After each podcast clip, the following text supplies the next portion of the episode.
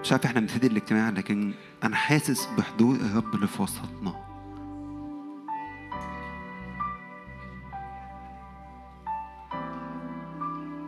الملك في وسطنا حي.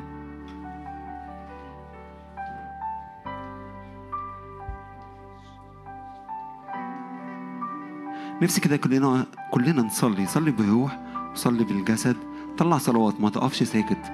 لكن تقدم انت بالذبيحة بتاعتك.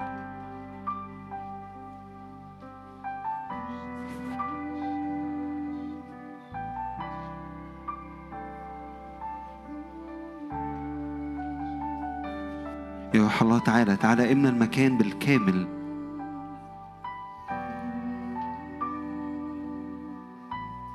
يا رب إلى وجه. مش هنتنازل عنها وجها إلى وجه. رب بمجدك يملأ البيت بالكامل. وحيث الملك هناك حرية وهناك شفاء. لو تعبان خد شفاء في الوقت ده لأن هو بينسكب هو بيسكب زيت.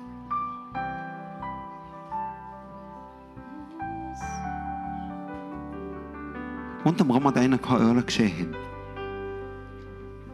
وفي سنة وفاة عزوي الملك رأيت السيد جالسا على كرسي عال ومرتفع وأزياله تملأ الهيكل. الصرافيم واقفين فوقه لكل واحد ستة أجنحة. باثنين يغطي وجهه وباثنين يغطي رجليه وباثنين يطير. وهذا نادى ذاك وقال قدوس قدوس قدوس رب الجنود. مجدك ملء كل الأرض فاهتزت أساسات العتب من صوت الصارخ وامتلأ البيت دخان. شاهد معروف قوي لكن اللي جوايا بقى اللي ربنا بيبقى عمال يقوله لي بقى وقت أنا عايز أجي بمجدي في البيت.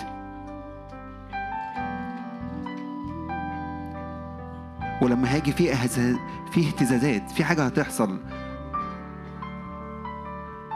وأنا عطشان ان ربنا يجي فعلا بحاجات فيزيكال حاجات ملموسة نقدر نحسها. فعاوزك تعطش معايا اعطش معايا قول يا رب أنا متاح ليك تعالى املأني. ها أنا أمامك تعالى تعالى.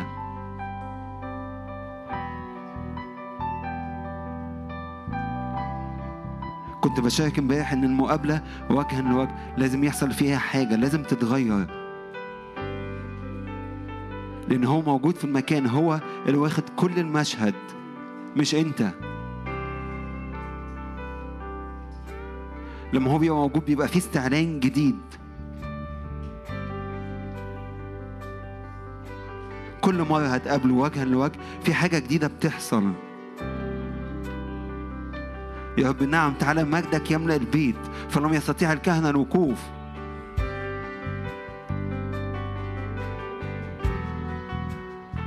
عاوزك تعطش عاوزك تاخد الوقت ده. أكتر حاجة ممكن تاخدها. قم استنير لأنه قد جاء نورك. ومجد الرب أشرق عليك. خدها آية شخصية؟ قول له يا رب تعالى بمجدك. اشرق عليا.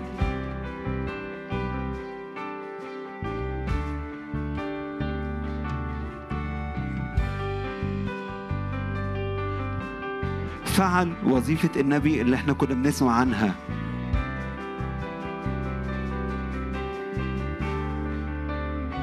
تنبأ تنبأ.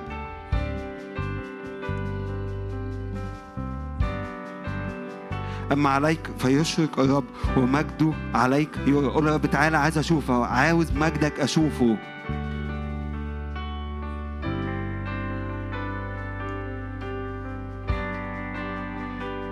كما يشتاق الإيل إلى جداول المياه هكذا تشتاق نفسي إليك يا الله.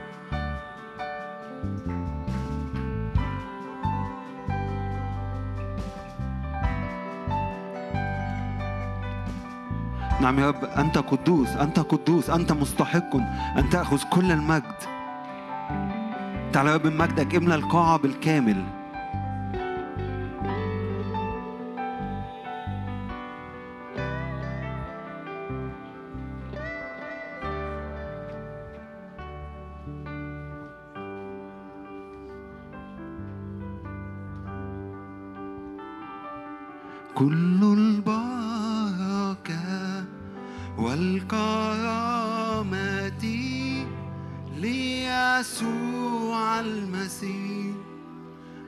حملوا المذبوح كل البركة والكرامة ليسوع المسيح. قدم له كل البركة وكل السلطان. قدم له كل الإكرام لأنه مستحق.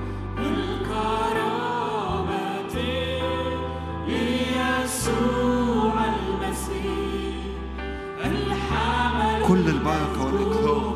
كل البركة والكرامة ليسوع المسيح. الذي أحبنا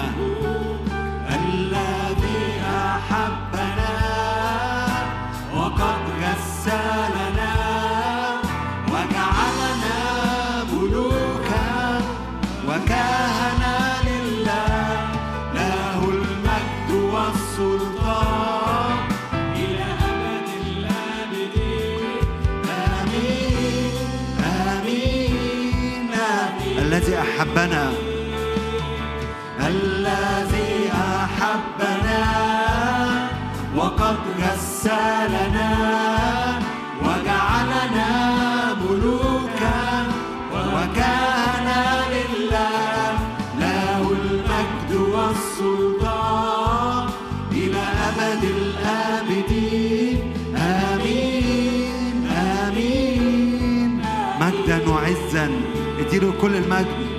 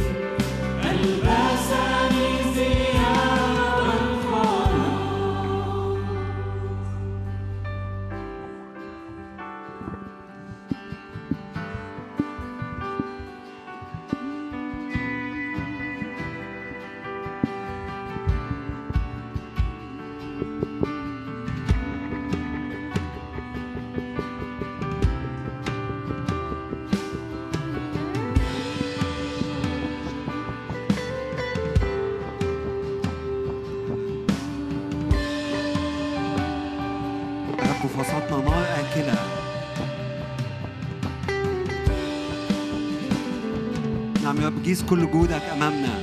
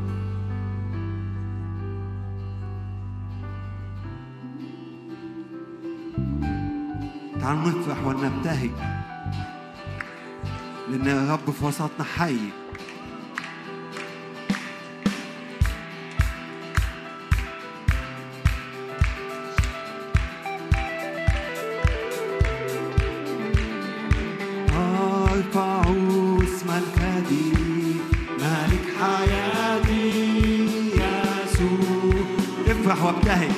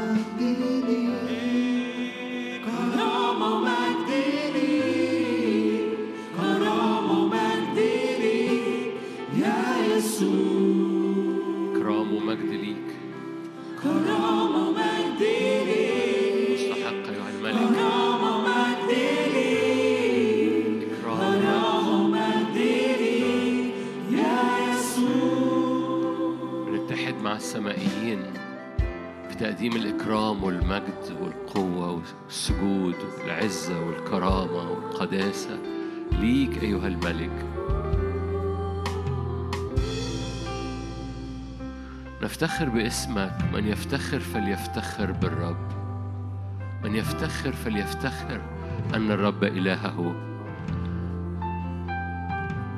ليس لنا افتخار في السماء أو الأرض إلا بهذا الاسم. معك لا أريد شيئا من لي في السماء ومعك على الأرض لا أطلب شيئا أنت وحدك. ليس لنا سواك. أنت حامل كل الأشياء بكلمة قدرتك. يود هي فاف هي. أنت الرب خالق الكون. اسمك أعلى من باقي الأسماء.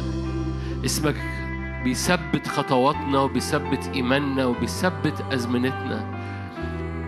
اسمك أثبت أعلى. اسمك برج حصين. اسمك أعلى جدا من باقي الأسماء. أرفعه لأنه عرف اسمي. يا رب نعظمك لأنك أنت قلت أنك بترفعنا إلى هذا المكان اللي فيه اسمك اللي فيه مجدك.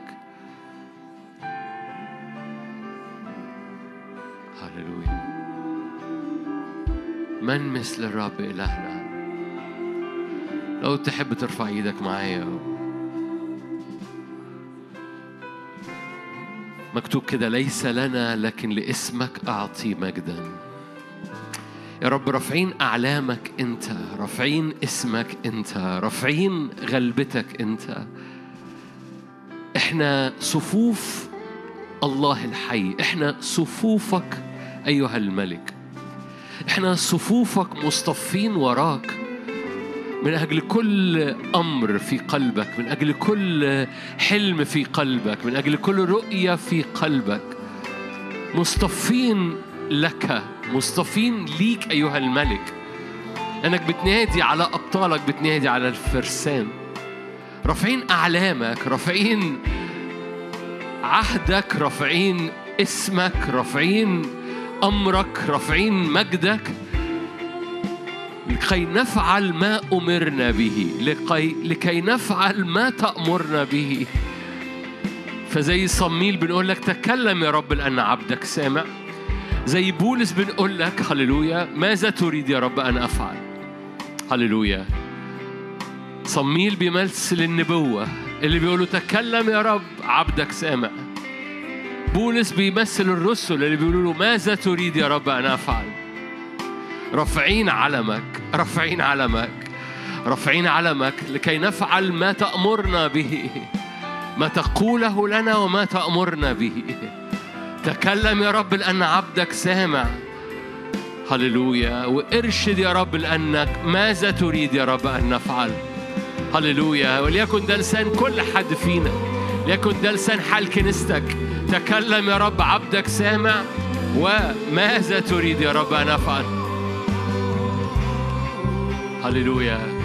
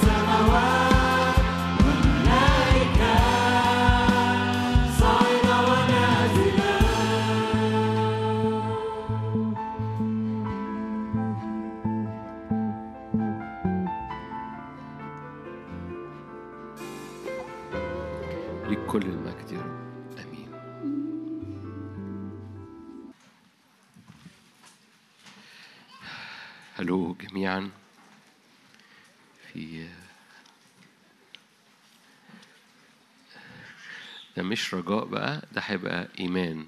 يا أستاذ صلاح إنه هنختبر الإيمان من هذا الاجتماع. هنختبر الإيمان أو نتائج الإيمان. نختبر نتائج الإيمان.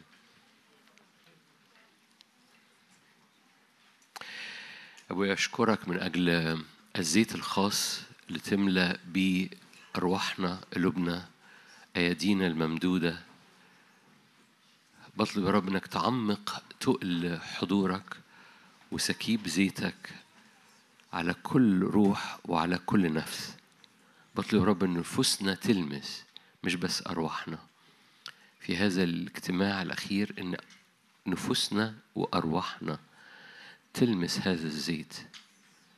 أشكرك إن زيتك كثيف زيتك لا يستطيع أحد أن يقف في حضور تقل الرب الروح الذي يلد كنيسة نارية من رحم ناري زي ما ولدت في أعمال اتنين. أبويا السماوي أنا بسأل مقابلات عميقة جدا برغم إن إحنا كثيرين. رب بسأل اختبارات شخصية في وسط الجماعة الكبيرة. بسأل رب اختبارات في اللي بيشاهدوا وبسأل اختبارات في الموجودين. بسأل رب إنه يا رب نت- نتغير لا نخرج إلا وقد تغيرنا وقد تغيرت هيئتنا. يا رب حتى موسى نفسه لم يدرك أن جلد وجهه صار يلمع حتى اللي مش واخدين بالهم لكن لا يخرج أحد إلا وقد تغيرت هيئته. في اسم الرب يسوع في اسم الرب يسوع. ليس لها علاقة بكلمات خادم لكن لها علاقة بيك أنت. بمشيئتك أنت بروحك أنت وبزمنك على حياتنا في اسم يسوع. آمين. آمين. آمين. أرمية واحد. أرمية واحد.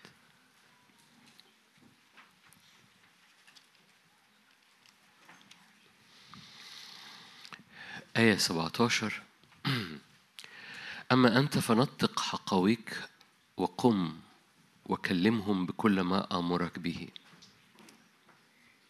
أرمية واحد. أما أنت فنطق حقويق قم وكلمهم بكل ما أمرك به. لا ترتاع من وجوههم لئلا أريعك أمامهم. مش كنيسة بتهرب زي ولاد سكاوى ها أنا ذا قد جعلتك اليوم مدينة حصينة. عمود حديد أسوار نحاس على كل الأرض. ها أنا ذا قد جعلتك اليوم مدينة حصينة عمود حديد أسوار نحاس على كل الأرض. لملوك يهوذا لرؤسائها لكهنتها ولشعب الأرض. يحاربونك ولا يقدرون عليك لأني أنا معك يقول الرب لأنقذك. آمين. آمين.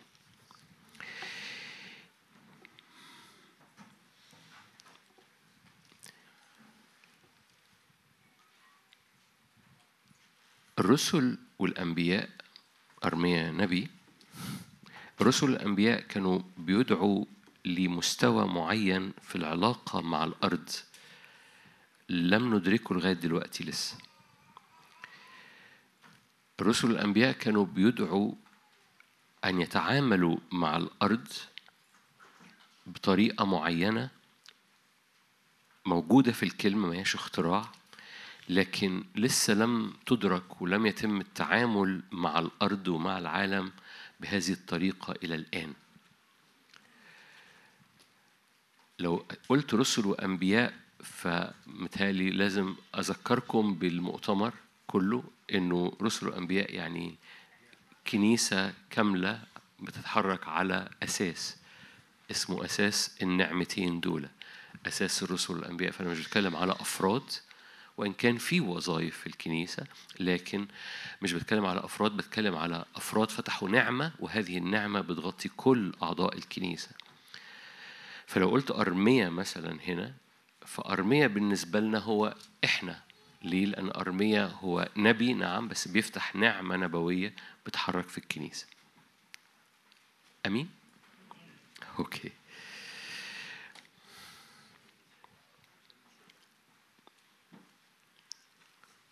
أمشي طيب؟ آه، آه.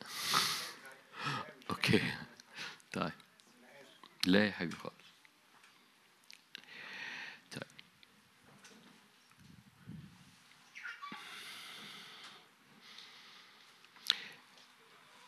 أوكي هنط عشان يعني الكنيسة لما اتقسمت كنيسة شرقية وكنيسة غربية كان رد فعل الكنيستين للعالم مختلف. يعني الكنيسة الشرقية تعاملت مع العالم بطريقة والكنيسة الغربية تعاملت مع العالم بطريقة تانية. الكنيسة الشرقية هو إحنا مش كده؟ والكنيسة الشرقية تعاملت مع العالم كعدو. كان ليها حق في حتة. فتعاملت مع العالم كعدو. فانفصلت على العالم بطريقة جسدية. وابتدت مدارس الانفصال على العالم تأخذ مراحلها. ووصلت للرهبنة وهكذا. ودخلت في ما هو أكثر من الرهبنة اللي دخلت على النسكيات لأن في بداية الرهبنة الرهبنة كانت نهضة نهضوية. وبعد كده لما دخلت على النسكيات ابتدت تخش على عصور الظلمة مع احترامي آه، لأمور الرهبنة. فده يعني الرهبنة في حد ذاتها في بدايتها كانت قوية. فدي الكنيسة الشرقية. الكنيسة الشرقية تعاملت مع العالم بانفصال أوكي؟ وتعاملت مع العالم إن هو شر وإحنا بنبعد عنه وصار اللي بينفصل عن العالم بهذه الطريقة هو أكثر قداسة من الناس اللي عايشة في العالم. حد شرقي هنا؟ أوكي. أنا بقول لكم ال- ال- التاريخ اللي أنتوا عارفينه بس بحطه بالطريقة اللي المفروض تعرفوها. ف فالكنيسة الشرقية تعاملت مع العالم مع العالم بهذه الطريقة. الكنيسة الغربية تعاملت بطريقة تانية. تعاملت بطريقة إيه؟ إنه قسطنطين وال- والروما و- والمملكه الرومانية في ذلك الوقت فتحت أبوابها. فتعاملوا مع الكني... مع الغرب بصورة إنه الغرب بقى بيؤمن. فالحضارة الرومانية والإمبراطورية الرومانية فتحت بابها إنها تبقى مسيحية تؤمن بالدين المسيحي. بقت إمبراطورية رومانية لكن الدين مسيحي. فلما تقارن ما بين الكنيستين الكنيسة الشرقية وهو الكنيسة الشرقية والكنيسة الغربية هم بداية الكنيسة يعني.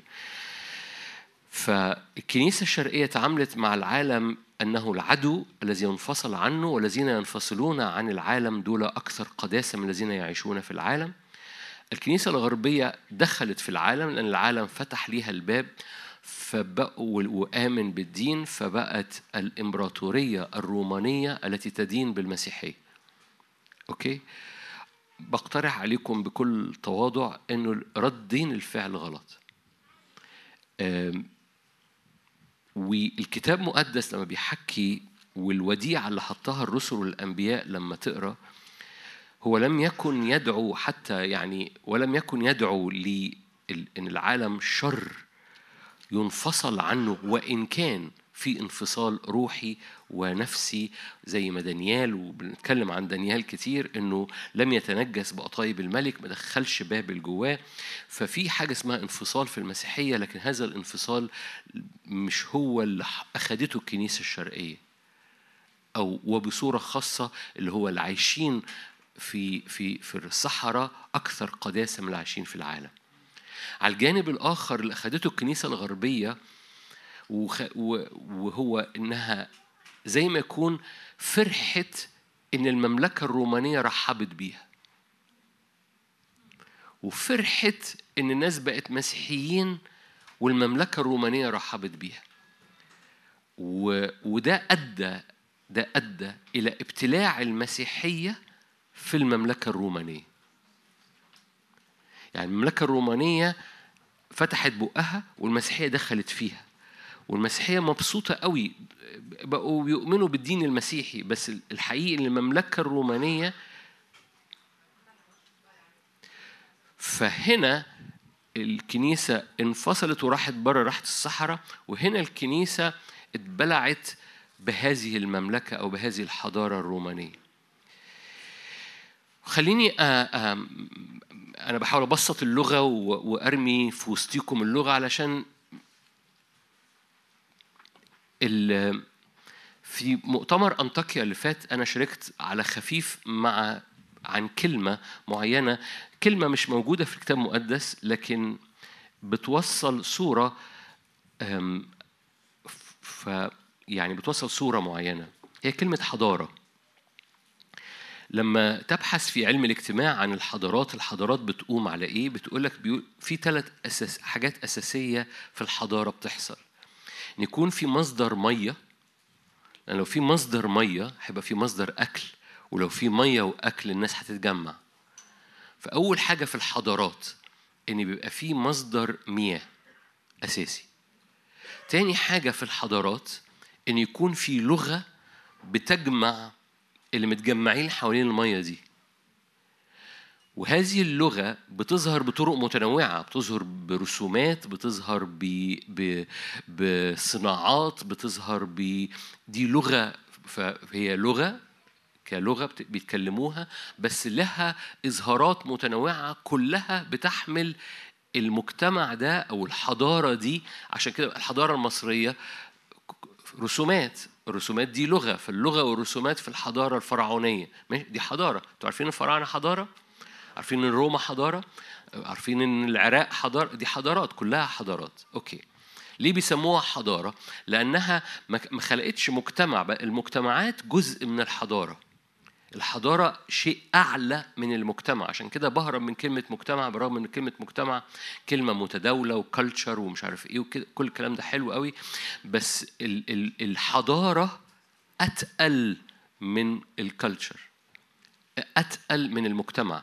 المجتمعات دي مجتمعات صغيرة ده مجتمع كذا مجتمع كذا مجتمع كذا بس الحضارة ممكن تشمل أكثر من مجتمع. فرجوعا مرة تاني ليه اسمها حضارة فرعونية؟ لأنها كانت بتحمل هذه المياه. تسمعوا حاجة اسمها النيل. ماشي ففي نيل وفي لغة واللغة بتظهر بطرق متنوعة منها الرسومات منها كل الحاجات دي المعابد الحاجات دي. والمعابد في النقطة نمرة ثلاثة sorry فهي اللغة اللي بتظهر في كل إظهارات لهذه اللغة. ونمرة ثلاثة إن في مبادئ أو قيم بتحكم هذا المجتمع. في حاجة جماعية بتوحد هذا المجتمع آه، ولما كذا مجتمع يبقى بيحمل نفس المبادئ فبقت حضارة حد فاهم حاجة؟ أوكي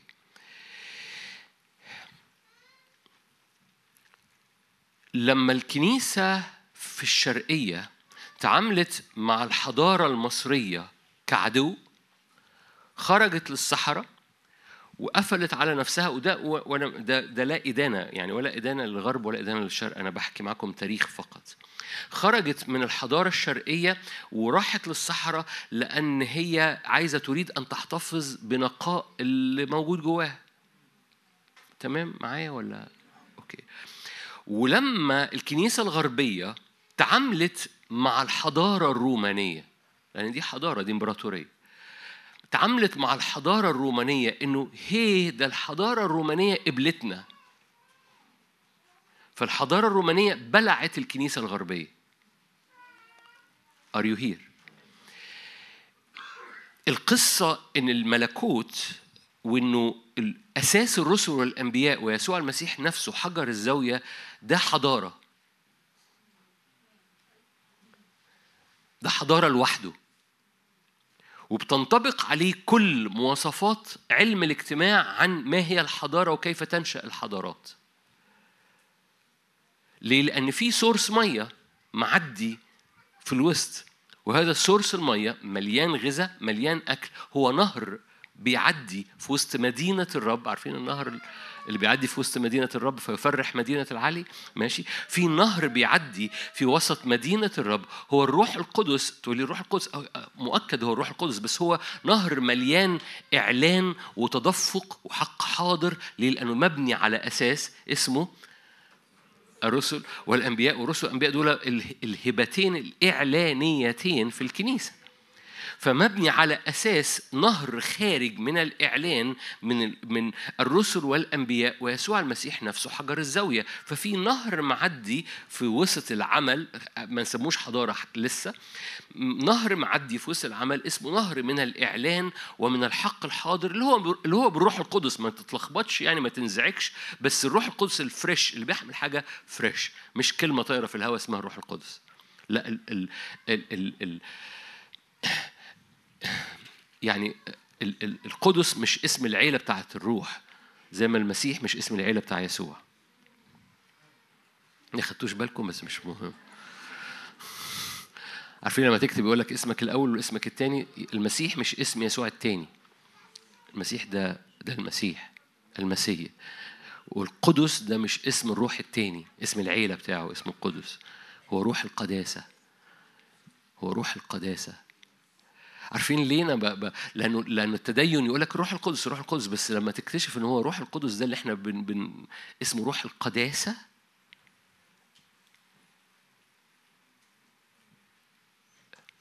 ثينك اهرشوا شوية وفكروا. اسمه روح القداسة. فالروح القدس الساكن فينا اسمه روح القداسة. أنت قدس للرب. ب... أوكي مش هوعظ مش عايز أنا وعدت أخويا طلعت. ان أنا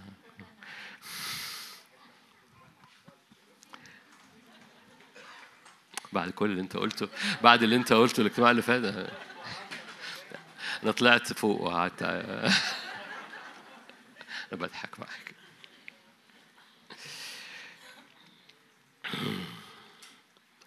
فأول حاجة بتمر في وسط العمل الروحي هو نهر مليان إعلان ومليان حق حاضر خارج من الروح القدس من روح القداسة في وسط العمل بيدفعنا للقداسة بيدفع كل حاجة فينا للإعلان وللحق الحاضر. بس حوالين هذا النهر في لغة متهيألي معظمكم مش محتاج أوعظه إن في لغة حاصلة في وسط مجتمع الملكوت. اللغة دي مليانة بت بت بعد شوية بتاخد عليها لأنها بقت لغة. أنت مش بتفكر ثانيتين إنك بتتكلم عربي. زي ما أنت مش بتفكر ثانيتين إن إحنا بنرنم كتير قدوس. أنا لن أذكر هذا اليوم اللي ربنا لن أن حلوة لن أنسى هذا اليوم اللي ربنا قال لي كان أنا فاكر في اجتماع الاثنين في شيراتون المطار لما كان لسه اجتماع الاثنين في شيراتون المطار. وقام الرب قال لي من من هذه السنة فطالع ترنيمات اللي فيها قدوس هتبتدي. وقمت قلتها في هذا الاجتماع و السنة اللي وراها إحنا بقالنا كتير السنة اللي وراها كم الفرق وإحنا وكل الناس كل الترانيم قدوس قدوس قدوس نزلت. ليه؟ لأن في لغة بتطلع في لغة بتطلع حوالين النهر. هتفهم حاجة؟ فاللي أنا عايز أقوله إن أنت النهارده بنقول قدوس وملكوت واختراقه ومش اللغة بالنسبة لك أنت اعتدت عليها لأن بقى لها 10 سنين في حبة حاجات بس القصة من 10 سنين ما كانتش اللغة دي موجودة ما كانتش الترانيم بالطريقة دي موجودة ما كانش بنقعد ساعة نقول يسوع ماشي؟ هذه هذه اللغة وهذه الطريقة بتشكل واحدة واحدة مش عايز أقول حضارة واحدة واحدة. ففي نهر معدي وفي لغة واحدة بتجمعه واللغة الواحدة دي بتطلع حاجات كتير فبتطلع بتطلع رسومات حد شفت الرسومات اللي ورا؟ هللويا. فبتطلع رسومات بتطلع حاجات كتيرة من حضراتكم متنوعة لأنه الإكسبريشن أو التعبير عن اللغة دي بيطلع بطرق متنوعة. بيطلع بأعلام عليها رسومات. بيطلع بحاجات كتيرة. ليه؟ لأنه اللغة بتعبر عنها بطريقة مختلفة.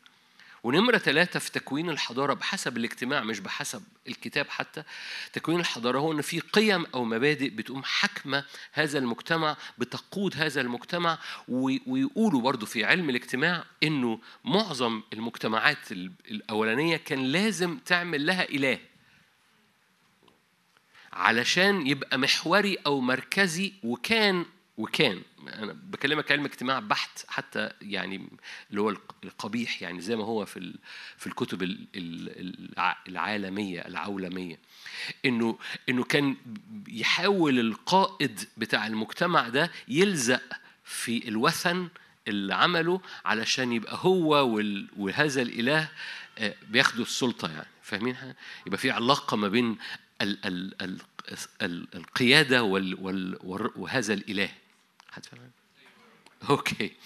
ففي علم الاجتماع لازم يبقى في مبادئ مشتركة بيقود بتقود هذا المجتمع ودائما بيبقى محورها إن يبقى في وثن أو تمثال وهذا الوثن وهذا التمثال بيبقى قريب منه القائد أو ال leader بتاع هذه القبيلة أو هذا المجتمع. لما تبص على الملكوت تكتشف إن المواصفات بتاعة الحضارة اللي هو بي- بيوصفها علم الاجتماع كيف تنشأ الحضارات تجدها منطبقة جدا على الملكوت. ففي نهر معدي مليان نهر إعلان في لغة عمالة بتحصل وفي حضور إلهي أو في في مركزية للرب الحاضر والهيكل بتاعه في وسطينا. هتفهم حاجة؟ مركزية ال... عشان كده ليه بنقعد نعبد وليه ليه المركزية بتاعت يسوع ويسوع عمال بيعلى لأن هي القصة دي إنه كل ما بيعلى يسوع كل ما المبنى كل ما حجر الزاوية هو دي القصة كل ما حجر الزاوية حجمه بياخد مكانه حجم الحضارة بيكبر أوكي؟ أنا أنا دخلت على الحضارات عشان أبص على النقطة اللي داخلين عليها فمرة تاني صورة الحضارة اللي هي مكونة من ثلاث حاجات من مية ومن لغة ومن مبادئ حاصلة في العمل الروحي اللي هو بيرتبط بالملكوت لو هو بيتحرك في نهر من الإعلان والحق الحاضر بيتحرك في لغة لغة ماشية متواكبة مع الإعلان والحق الحاضر. فلغة ماشية مع الزمن. ما أنا ممكن نرجع نتكلم اللغة اللي هي صيف 89 زي ترانيم 89 كده أهو ونقول اللغة القديمة ون- ون- ونفضها سيرة اللغة يجب أن تتجاوب وتتواكب مع الإعلان ومع الحق الحاضر. Okay. يعني آه، okay هدي مثل بايخ بس بحاول أقول أشوف أقوله ولا ما أقولوش. يعني ممكن يكون في لغة الروح القدس عمال بيطلقها أو definitions تعريفات بلاش لغة تعريفات الروح القدس عمال بينور عليها و- و- وأشخاص يقولوا "م- لا أنا أنا أنا هقعد في اللغة القديمة. بيحصل حاجة أنت ال- الحضارة بتتنشأ حوالين لغة النهر مطلعها في الزمن. وده اللي بيخلي الحضارة لأنها حضارة زي ما هقول لك بعد شوية هي حضارة مش من هنا. أوكي؟ لأنها حضارة مش من هنا وليها قائد وهذا القائد عالي وبيرتفع إحنا دورنا بنرفعه وبنعليه جدا. وهذا القائد بيبث في حضارته كل شوية upgrades للغة عشان ينقل هذه الحضارة للمستوى بتاعه. Okay. فلما بتجاوب مع روح الإعلان والحق الحاضر وبنقل لغتي بحسب الحق الحاضر أنا بتجاوب مع اللغة اللي القائد هذه الحضارة عايز يطلقها وبيطلق وده بيؤدي. فكلنا بنتكلم اللغة كلنا بقى بنتكلم اللغة ما بقاش بقى. يعني مش مش هقول المثل اللي كان جوايا لأنه مثل حصل. لأن في في- عارفين لما تبقى كل الناس بتصلي صلوة وبعد كده حد يطلع لا هو هيصلي بدماغه؟ يعني هيصلي الصلوة القديمة اللي قالها من عشر سنين اللي ما جابتش نتيجة بس هو هيصليها. ال- ال- ال- القصة مش إنك بتصلي من نفس الصلوة مش الطلبة اللي هي من عشر سنين بس هي أنت بتصلي إزاي؟ قلبك ساجد إزاي؟ ما في في حاجة الرب بياخد روحك وبيكبرك وبيكسر وبيشكل وبيجمل وبيملى وبيحرك فالحضاره مش راكدة الحضارة مش جامدة مش معابد عليها نقوش فرعونية. الحضارة بتاعت الرب حضارة طول الوقت في حالة تقدم حضارة بازنج حضارة بزز شغالة فطول الوقت بتاخد شكلها بتاخد تطورها بتاخد نموها عمالة بتتنقل إلى صورة خالقها. هي المدينة التي صانعها وبارئها هو الرب اللي هي قد أتيتم إلى مدينة الله. فدي المدينة اللي أنت بتخش ليها لأنها حضارة وكل حضارة لازم يبقى فيها مدن. هذه المدينة مش جامدة. هذه المدينة طول الوقت بتتطور إلى صورة خالقها وبارئها وصانعها. فرجوعا مرة تاني في مبادئ وفي قيم معتمدة كلها مركزيتها هو الحضور الإلهي هو الرب في الوسط هو هيكلة حضوره لأن الهيكل هو استراتيجية إلهية في حياة الجماعات وفي حياة الفرد. أنت هيكل والجماعة هيكل. ده تك... ده كورنثوس اولى ثلاثة كورنثوس اولى ستة. كورنثوس اولى ثلاثة الجماعة هيكل الله روح الله ساكن فيها. كورنثوس اولى ستة أنت هيكل الله وروح الله ساكن فيك. فكون قد... كن قدوس. فخليني أرجع مرة تاني. الرسل والانبياء كانوا بيبنوا حضارة. لأن الرسل والأنبياء هو على أساس. أنتم مبنيين معا هيكلا مقدسا. فاكرين أفسس 2 مش هفتحها عشان أخويا طلعت. ف مبنيين على أساس الرسل والأنبياء ويسوع المسيح نفسه حجر الزاوية ففي بنى بيتركب معا إلى تلك الصورة نأتي إلى إنسان كامل. والرسل والأنبياء كانوا بيبنوا حضارة بس هي الحضارة دي مش من هنا. هي حضارة حضارة غريبة. خليني أستعمل تعبير بايخ أو مش دقيق بس لازم تسمع الكونتكست محدش يقطعه لوحده. أنا عارفكم. هو غزو هي حضارة بتغزو الأرض. هي حضارة مش من هنا. وبالتالي لما الكنيسة الشرقية انفصلت عن الحضارة لأنها خافت على نقائها ما كانش رد الفعل الملكوتي كان رد فعل الحفاظ على النقاء. ولما الكنيسة الغربية ما تعاملتش مع الحضارة الرومانية كأنها هي حضارة وحضارة الرب تبلع الحضارة الرومانية مش العكس. اتبلعت هي في الحضارة الرومانية. هتفهم حاجة؟ أنا بعمل إيه؟ أنا بجدد ذهننا من هنا وطالع. هو إحنا إيه؟ هو إحنا organism. يعني إيه organism بالعربي؟ لا مش منظمة مش دي organization. لا مش كائن برضه. هو okay هو إحنا خلية أميبية يعني كده خلية كده من غير شك اميبا عارفين الاميبا واضحة خلية أميبية. خليها في organism organism أسهل. خلية أميبية. أنت قلت إيه الاجتماع اللي فات؟ تلكع.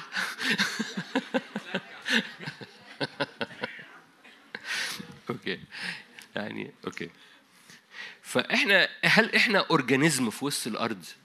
خلية كده غريبة بلا شكل بلا أطوار بلا خلية بدائية اللي هي نواة وبلازما وجدار وبس كده هل إحنا ده؟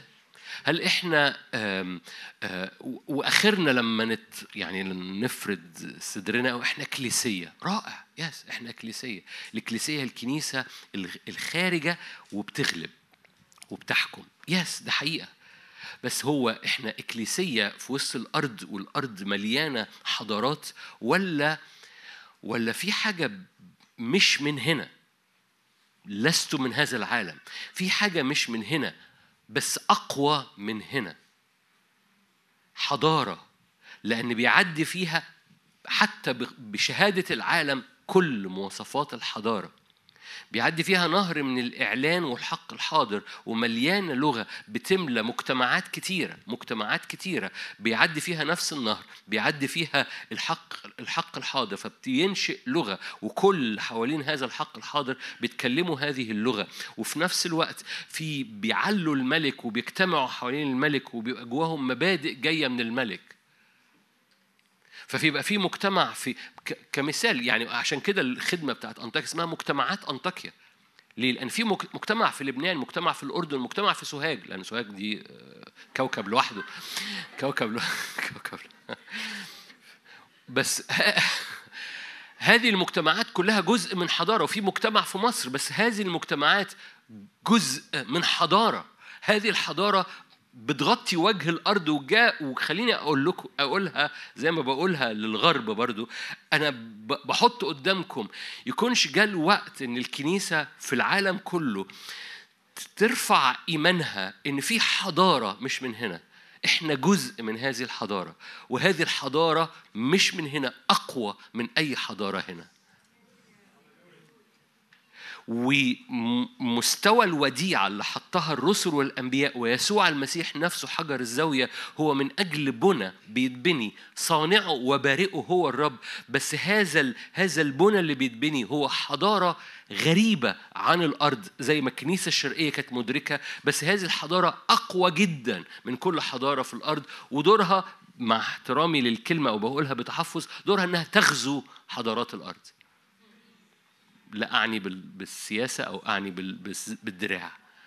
لكن من خلال النهر ومن خلال اللغة ومن خلال القيم والمبادئ اللي هي أسمى وأعلى من أي حاجة تاني. ففي حاجة في حاجة محتاجين ندركها إنه الأساس بتاع الرسل والأنبياء لأنه بالمناسبة حتى روما لأنه دي حاجة تضحك لما الرب اختار كلمة رسل ما كانش كلمة روحية. كلمة رسل كلمة رسول ال- اللي استخدمها الرب يسوع هو اللي قالها أبوستوليوس هذه الكلمة ما كانتش اختراع يسوع وما كانتش آه، يعني ما كانتش كلمة جاية من من المجمع اللي عبري أو جاية من الشريعة أو لا دي كان كلمة روما بتستخدمها. روما كان ال- القيصر بتاع روما كان بيبعت آه، مش كتيبة هو حاجة أكتر من كتيبة كامبين حملة وهذه الحملة تروح تقوم فاتحة بلد. ولما تفتح هذه البلد الحملة دي مش كلها عساكر. الحملة دي فيها مدرسين لغة وفيها مدرسين رسم وفيها مدرسين آه، آه، جغرافيا وفيها مدرسين وفيها فنانين وفيها رسامين وفيها علشان إيه؟ عشان لما يخش في البلد يعني لما راحوا فلسطين هم بلعوا فلسطين حولوها إلى قرية رومانية. بمعنى علموهم اللغة حطوا لهم الفن عملوا لهم معابد فبقى كل حاجة روما تبص يمين تجد روما تبص شمال تجد روما تبص فاهمين؟ عشان كده لما المؤمنين راحوا روما وروما اللي كانت موجودة عندهم في فلسطين لقوها بتقبل يسوع فرحوا قوي كان زي يكون ال maximum إن الحضارة الرومانية قبلتنا. دي كانت عاملة غزو في فلسطين بقت النهارده بتقبلنا وبقى ده ال maximum بتاعهم. خليني أقول لك أنا يعني بدور على كلمه عربي. ال- المعنى اللي جوايا الكنيسة كان يجب إنها لا تتعامل بترحاب برغم إن ده حاجة كويسة اللي بيقبلوا الرب بالحضارة الرومانية إنها تبلعهم. هم حضارة. كان محتاجين ياخدوا حتة من من الحضاره من الكنيسة الشرقية إحنا حضارتنا مش دي إحنا لينا حضارة أقوى من دي والكنيسة الشرقية كان يجب إنها ما تتعاملش إن دي حضارة شريرة فإحنا هن هنستأذن عنها ونتعامل مع نو الحضارة اللي في وسطينا ككنيسة شرقية أقوى جدا. حد فاهم حاجة؟ إدراكنا إدراكنا إن في حضارة ملكوتية والحضارة الملكوتية دي مبنية على أساس تقيل جدا قوي جدا رسولي ونبوي مليان حق حاضر مليان نعمة رسولية وأساس رسولي وزي ما حكيت لكم على الأربع مستويات الرسل فالنهاردة في نعمة رسولية ماشية في الكنيسة.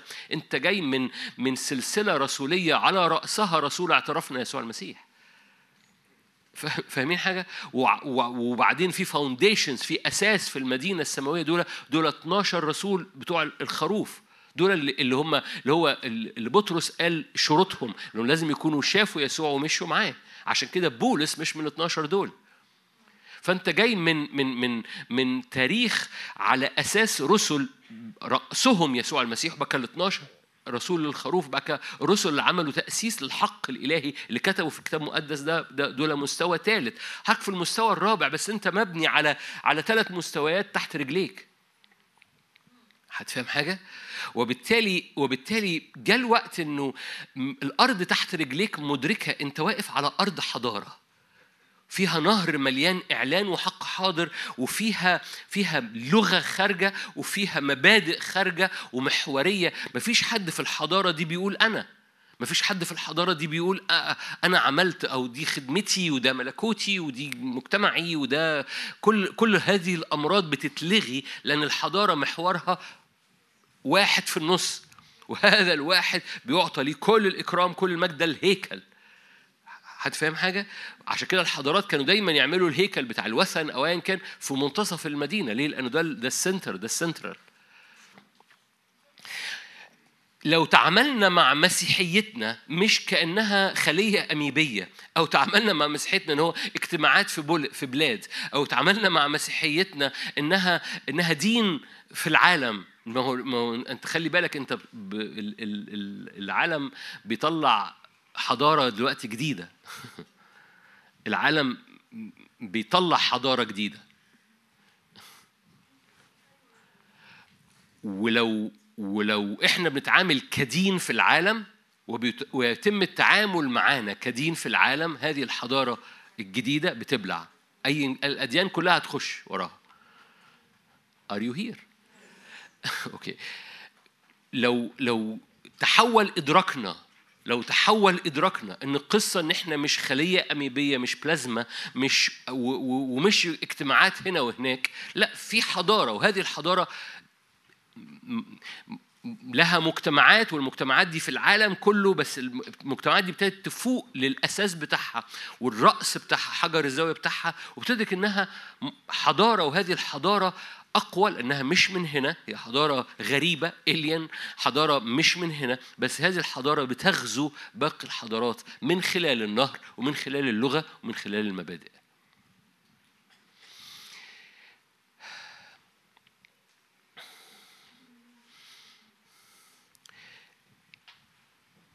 إبراهيم سفر التكوين.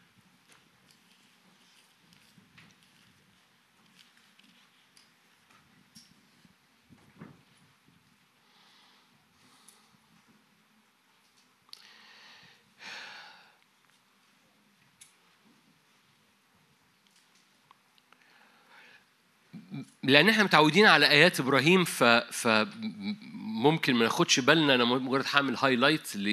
ل... لتعبير كلنا عارفينه عن إبراهيم.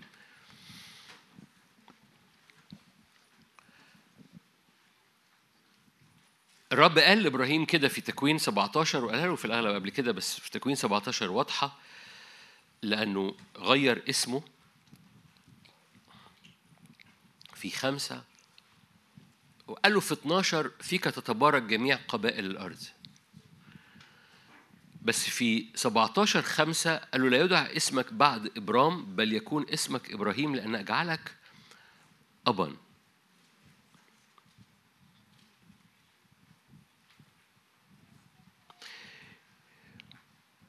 أب يعني مصدر أب يعني source كلمة pater في اليونانية. اللي هي father بالإنجليزي كلمة pater في اليونانية لا تعني شنب زي ما بقولها كل مرة لكن تعني source أو مصدر.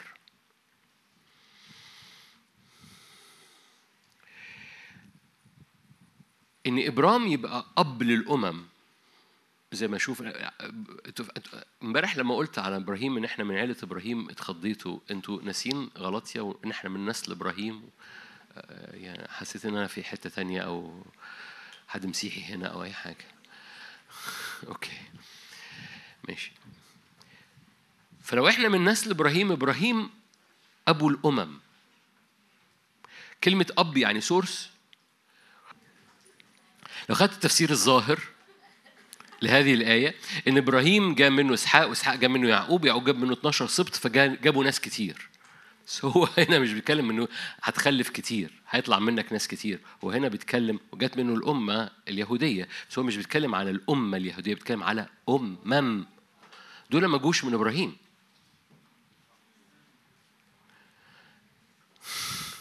فإبراهيم عدي لي الجملة. إبراهيم حضارة. على مستوى جسدي جاب أمة. لكن على مستوى حضارته هو سورس الأمم.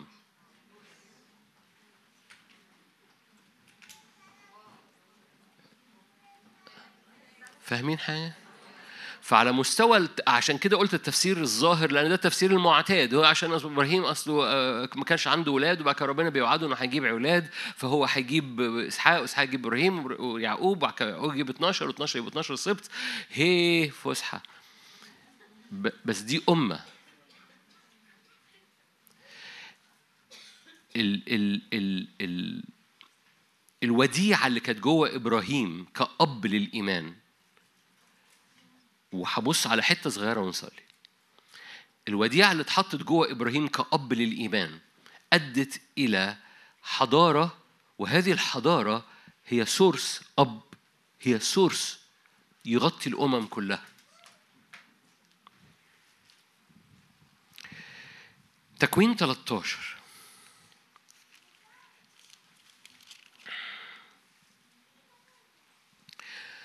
آية عشرة رفع لوط عينيه ورأى كل دائرة الأردن أن جميعها سقي قبل قبلما أخرب الرب سدوم وعمورة كجنة الرب كأرض مصر حينما تجيء إلى صغر. لذيذ ال confusion لما تختار بدماغك. يعني بيشبه أرض مصر بجنة الرب. okay ما خدتوش بالكم بس مش مشكلة. فاختار لوط لنفسه كل دائرة الأردن. وارتحل لوط شرقا فاعتزل لوط عن إبرام. إبرام سكن في أرض كنعان لوط سكن في مدن الدائرة ونقل خيامه إلى سدوم. وكان أهل سدوم أشرار وخطاة لدى الرب جدا. قال الرب لإبرام بعد اعتزال لوط عنه. القصة دي كلكم عارفين إنها ابتدت لأنه لما ابتدى رعاة لوط ورعاة إبرام يتخانقوا مع بعض على الأرض وعلى المية وعلى الآبار عشان يسقوا الغنم لأن الغنم بتاعهم بقت كتيرة صارت أملاكهم كثيرة فلم يقدر أن يسكنا معا. فابتدوا يتخانقوا على المية. فقرر لوط إنه يختار وقام إبرام إدى للوط إنه يختار الأول. فلوط قام اختار بحسب نظر عينيه.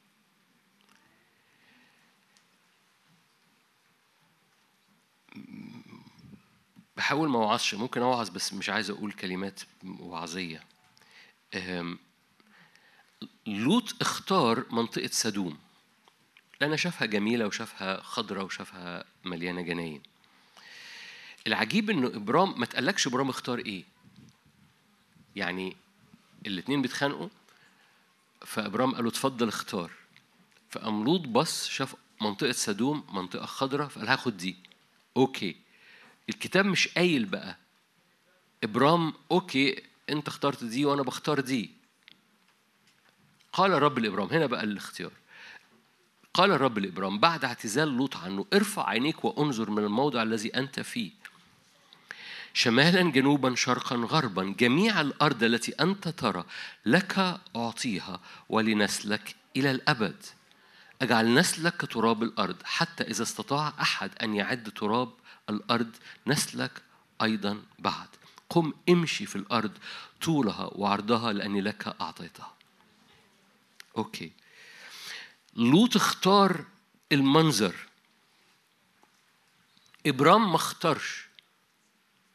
إبرام زي ما يكون أخذ خطوة لورا. حس إن الموضوع مهاب. فقام الرب قال له اطلع الحتة دي وبص شرق غرب شمال جنوب.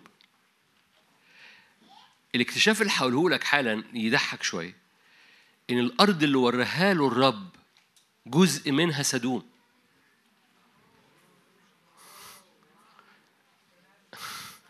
فالأرض اللي وراها له الرب قال له بص على الأرض شرقا غربا شمالا جنوبا. كل مكان عينيك شايفاه لك قد أعطيته. فجزء من مرمى البصر هو سدوم. معنى صغير. لوط أخذ الأرض باختياره بس من فوق الجبل في اختيار تاني للرب. الأرض دي بتاعت مين؟ لما بتختار لنفسك بالجسد بت- بتقعد لك شوية لكن لما تسيب الرب يختار لك بيبص لك أبديا م- مش هكمل في الحتة دي بس أنت وعظها بقى عندك. م- أو أو حاجة معروفة يعني مش مش ما هوش.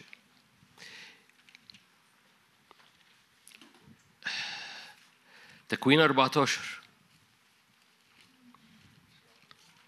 تكوين 14 لما سدوم اتثبت إبرام راح حارب في عمق ال- ال- الملح مع الغلمان بتوع البيت وخلص شعب سدوم لأن كان في وسطيه لوط ده تكوين 14 فبقت الغنيمة وشعب سدوم بتاع إبرام.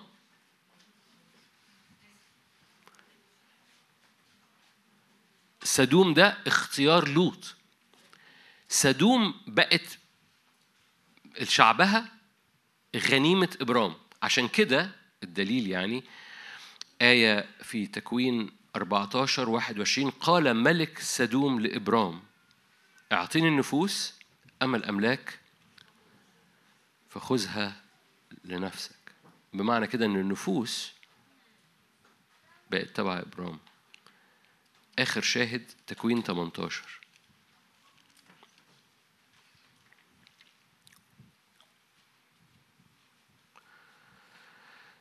تكوين 18 قام الرجال من هناك وتطلعوا نحو سدوم. كان إبراهيم ماشيا معهم ليشيعهم.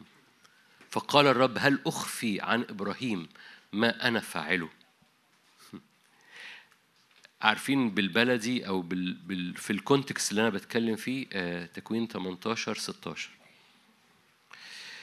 في ال context اللي أنا بتكلم فيه زي ما يكون الرب بيقول إيه؟ بيقول هل أخفي على ابرام أنا هعمل إيه؟ في في الميراث بتاعه؟ لأنه هو جزء من الأرض اللي أنا مديها له هي فيها سدوم. هل أخفي على إبرام ما أنا فاعله في الأرض اللي هي ميراثه؟ إبراهيم يكون أمة كبيرة وقوية وتبارك في جميع أمم الأرض. من ضمنها سدوم. أنا عارف إنك بتنط إن سدوم اتحرقت. ثانية واحدة. أنا عارف إنك بتنط. أنا عارف. أنا مش عارف. بس سدوم مسؤولية إبرام. لأنه لما طلع وبص شمالا شرقا غربا جنوبا قال كل مكان عينيك شافته بتاعك. أنت شايف لوط واخد الحتة دي بس ده اللي حاصل دلوقتي. شايف الموضوع ده ماشي دلوقتي بس ده ماشي دلوقتي. القصة على مستوى الروح حتة تاني خالص. ليه؟ هو هو هو ال ال ال الحضارة دي حضارة حوالين إعلان ولغة ومبادئ الملك اللي ما فيهاش أنا ولا آه، إرهاصة بتحصل لأن في واحد عايز يعمل خدمة. هتفهم حاجة؟ وهنا الفرق إن في خدمات وفي حضارة. وجاء الوقت إن إحنا كلنا ندرك ونفهم ونصدق ونقف ونرفض إلا إن إحنا نكون حضارة. لأن الخدمات ده لوط. لوط كان بيعبد الرب بس لوط مش تقيل. فاكرين لوط؟ لوط لما راح يكرز حتى لإجواز okay حتى دي ما جابتش نتيجة. ولا جابت نتيجة مع مراته.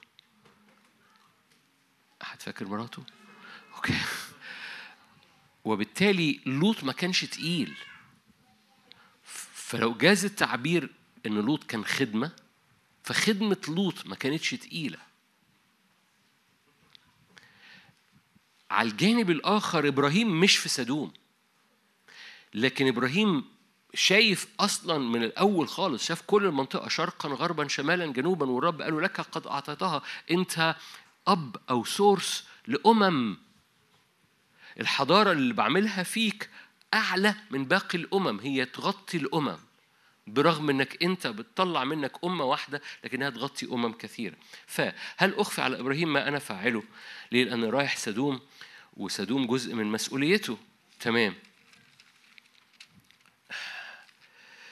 إبراهيم يكون أمة كبيرة وقوية ويتبارك في جميع الأرض. اللي عرفته كي يوصي بنيه وبيته من بعده أن يحفظوا طريق الرب. ده المبادئ دي القيم بتاعة الحضارة.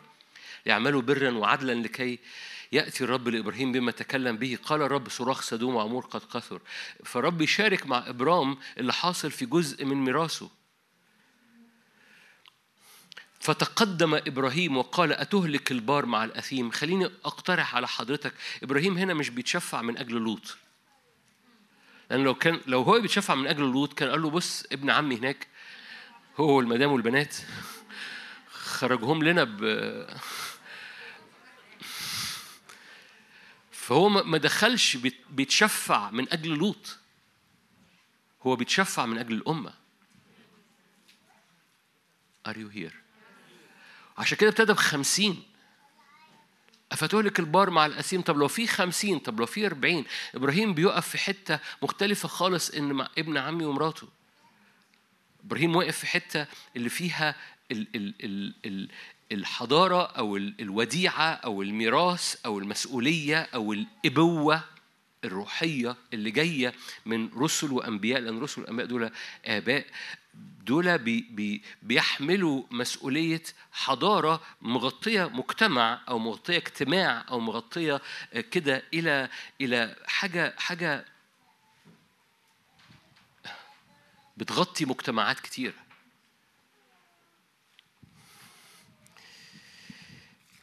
فأفتهلك البار مع الأثيم عسى أن يكون خمسين كلكم عارفين القصة. طب آه، ننزل طب ننزل ننزل لغاية لما وصلوا لعشرة. تكوين 19 وأختم.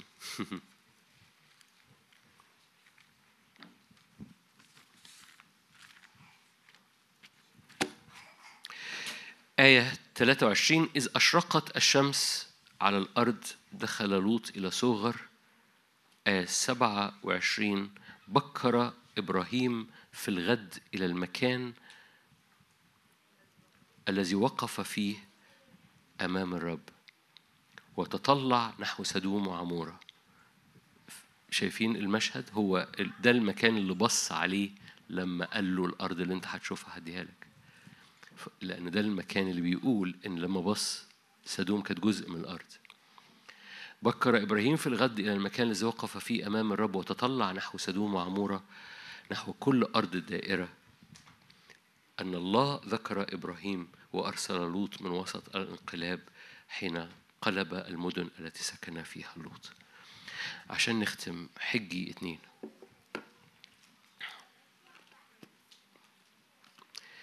نعمة نعمة نعمة نعمة.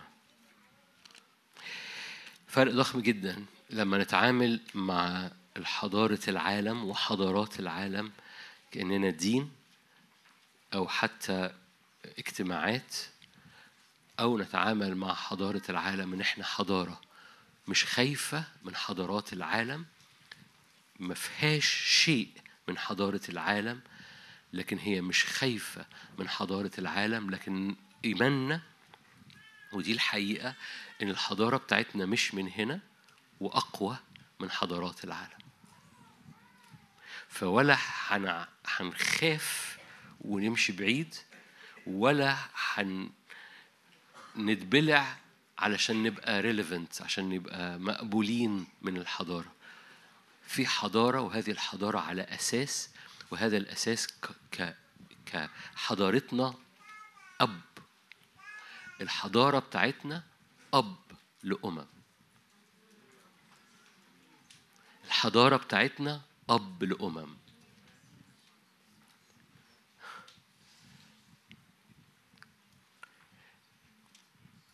الأمم محتاجة أب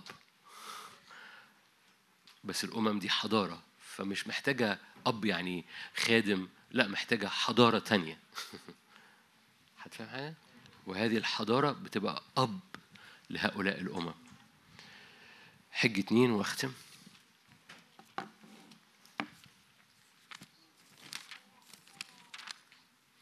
آية كلكم عارفينها وآية مشجعة وآية. كل الكلمات زي ما أنتم عايزين. موجودة في حج اتنين بس موجودة في عبرانيين 12 بس هقراها من حج اتنين. آية ستة هكذا قال رب الجنود هي مرة بعد قليل فأزلزل السماوات والأرض والبحر واليابسة. هي مرة بعد قليل فأزلزل السماوات والأرض والبحر واليابسة. أزلزل كل الأمم ويأتي مشتهى كل الأمم.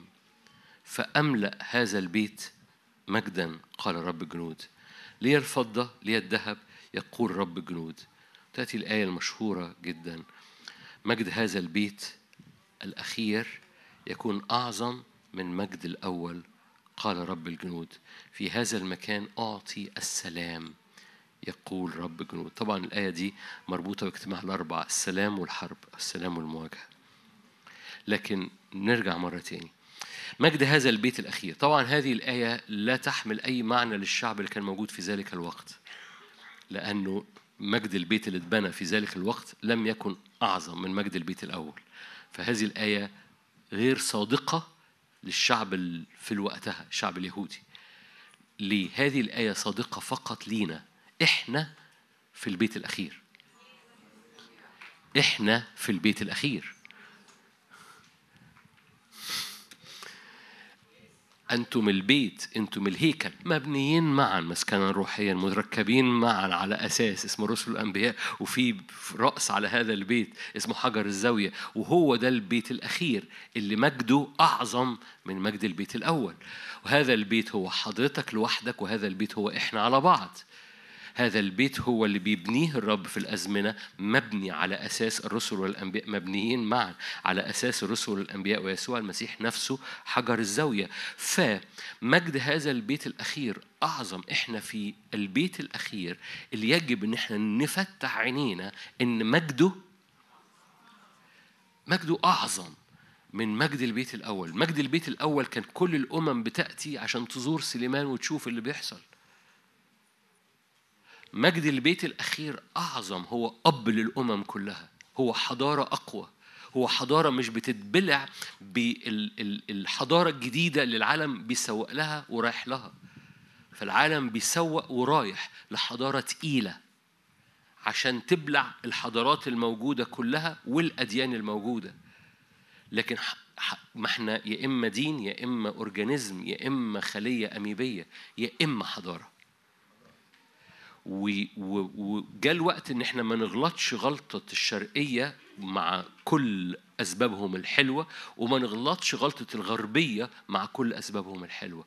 جاء وقت ندرك إن إحنا في مجد البيت الأخير. ومجد البيت الأخير أعظم من مجد البيت الأول اللي فيه كل الأمم كل الأمم بترى هذا المجد لأنه أزلزل أزلزل أزلزل. أزلزل كل شيء أزلزل كل الأمم فيأتي مشتهى كل الأمم فأملأ هذا البيت مجد لأن مجد البيت الأخير يكون أعظم من مجد البيت الأول. أمين.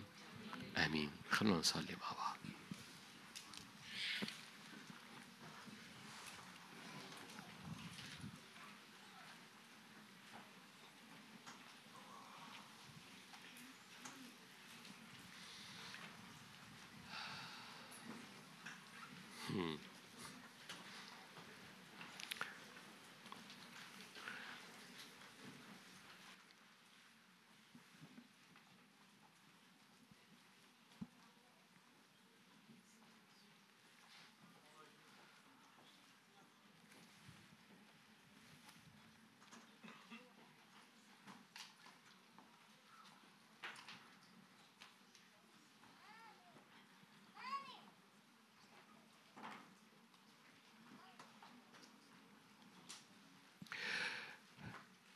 أبويا السماوي أنت كوكب الصبح المنير.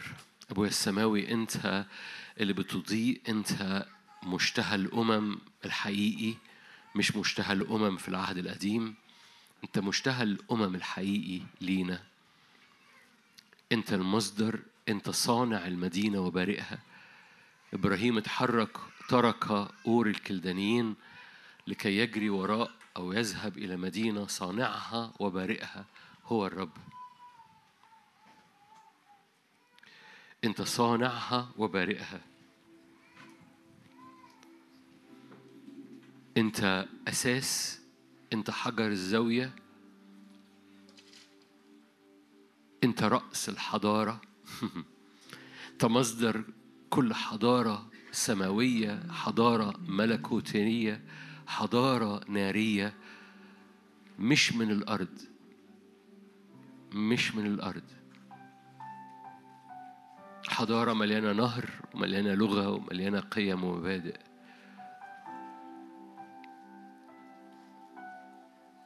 إحنا شرف لينا نكون مواطنين في هذه الحضارة.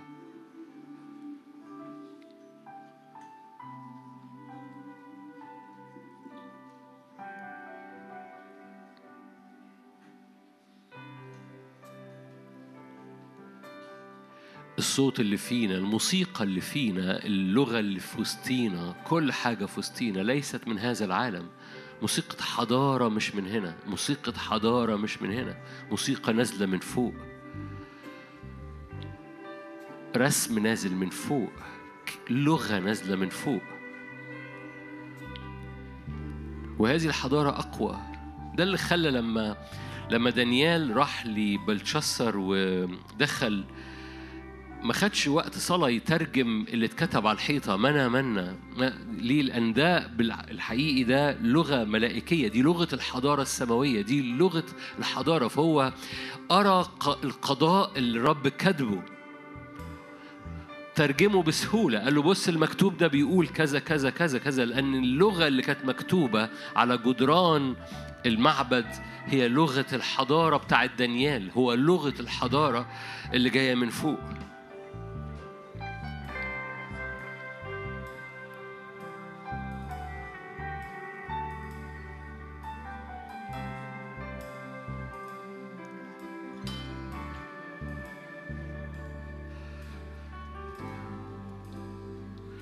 املانا املانا بأمور نازلة من فوق املانا املانا املأ عينينا بالحضارة بتاعتنا املأ عينينا بالحضارة بتاعتنا خلينا نفتخر من يفتخر فليفتخر بالرب لأنه الرب لا يطلق اجتماعات. ودين الرب ما جاش يعمل دين ويعمل حبة اجتماعات الرب جاي يعمل حضارة أقوى جدا من كل حضارات الأرض أقوى جدا من كل حضارات الأرض أوه. أقوى جدا من كل حضارات الأرض. ادرك إنك ابن حضارة مولود في حضارة من فوق مولود في حضارة مليانة لمعان. لا يشرق فيها شمس ولا قمر لأنه هو الرب نورها هو الرب نورها. هذه الحضارة حضارة مش من هنا على الإطلاق مش تحت الشمس زي ما سليمان قال الحضارة بتاعتنا فقدت معناها. باطل أباطيل تحت الشمس قبض الريح تحت الشمس كل الحضارة اللي تحت الشمس دي ولا حاجة. نعم لأنه الحضارة بتاعتك مش من هنا. لا يوجد فيها شمس ولا قمر لأن نورها نورها صانعها وبارئها هو الرب. كل نور في هذه الحضارة نازل من فوق كل إعلان نازل من فوق كل محبة نازلة من فوق كل سلام نازل من فوق كل بر نازل من فوق اقتصادها نازل من فوق. اقتصادها مش جاي من حضارات الأرض مش مش بقوة الحضارة قوة الاقتصاد بتاعها. لكن هللويا أشكرك أبويا السماوي إن مجتمعات لبنان مش خاضعه لقوة اقتصاد لبنان لكن خاضعه لحضارة ملكوت. أشكرك إنه إنه إنه إنه حياتنا كلها مش خاضعه لتقلبات الأرض وحضارات الأرض وأزمنة الأرض لكن خاضعه لحضارة مختلفة. لها اقتصادها لها اقتصادها لها الفن بتاعها لها اللغة بتاعتها لها لها الموسيقى بتاعتها. هللويا. ولها صانعها وبارئها في وسطها بيحمل لها قيامها ومبادئها بيطلق قوانينها وتشريعاتها. هللويا. أشكرك إن لنا حضارة مثل هذه أقوى من باقي الحضارات.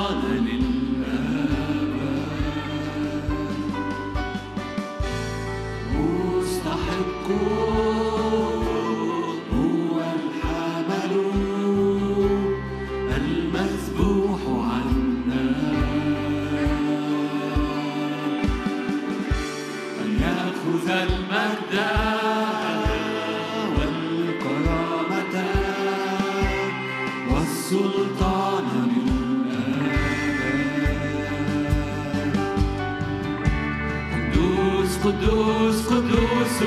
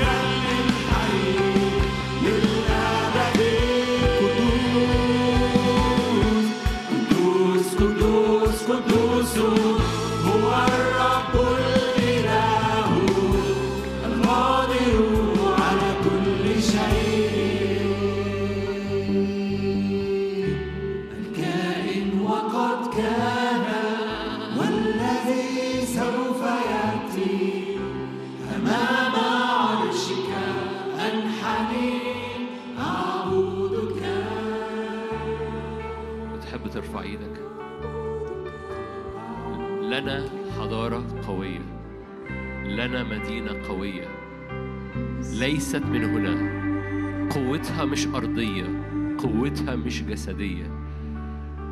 لنا حضارة قوية. فلا خوف نمرة واحد. رجلينا ثابتة على أساس الرسل والأنبياء اللي بنوا. ويسوع المسيح نفسه حجر الزاوية. فبنقف في هذه النعمة مدركين إن الأرض تحت رجلينا لها أساس. ولنا حضارة والحضارة دي قوية. فيها نهر وفيها لغة وفيها مبادئ وفيها قيم أقوى من هذا العالم. مثبتة صانعها وبارئها هو الرب. هذه الحضارة حضارة أبدية. هذه الحضارة حضارة روحية. هذه الحضارة حضارة لما كل الحضارات تتحرق لأن تنحل العناصر الطبيعية محترقة هذه الحضارة تستمر. هذه الحضارة مليانة سلام. قالك رب الجنود تجد سلام في هذا البيت لأن مجد هذا البيت الأخير أعظم جدا. مجد البيت اللي إحنا فيه مجد البيت الأخير. إحنا البيت الأخير. إحنا البيت الأخير اللي الرب بيسكن فيه قبل المجيء. إحنا البيت الأخير اللي الرب يسكن فيه كل مجده مجد أعظم. مجد البيت الأخير أعظم. إحنا البيت الأخير إذا مجد أعظم في الحضارة. يقول لك الحضارات دي وصلت للبيك بتاعها. البيك بتاع الحضارة بتاعتنا في الآخر. هو اللي إحنا فيه. البيك أبقى الخمر الجيدة إلى آخر. بيك القمة بتاع مجد البيت اللي إحنا فيه. هو في الأزمنة اللي إحنا فيها. جاء وقت نرفع إيماننا جاء وقت نعطش جاء وقت ندرك ونصدق إن رب بيسكب قمة حضارته الروحية على كنيسته في الأزمنة الأخيرة. أنه سيأتي إلى كنيسة مجيدة لا عيب فيها ولا غضن ولا شيء من مثل هذا. حضارة مجيدة حضارة بتلمع. حضارة لما أيام سليمان كان الأمم كلها بتيجي للهيكل فكان بنحري حضارة الأزمنة الأخيرة. وهيكل الأزمنة الأخيرة. حضارة البيت الأخير أعظم. ومجد البيت الأخير أعظم من مجد البيت الأول. أبويا السماوي هللويا خد طريقك فينا. خد طريقك في وسطينا. ارفع ارفع من علينا صغر النفس وال mediocracy. عارفين ال mediocracy يعني إيه؟ ال ال الوسطية خير يعني. خليك وسطي خير ال mediocracy. يعني تبقى ماشي في ال medium كده. ارفض ال mediocracy دي ارفض ال... ارفض الوسطية دي.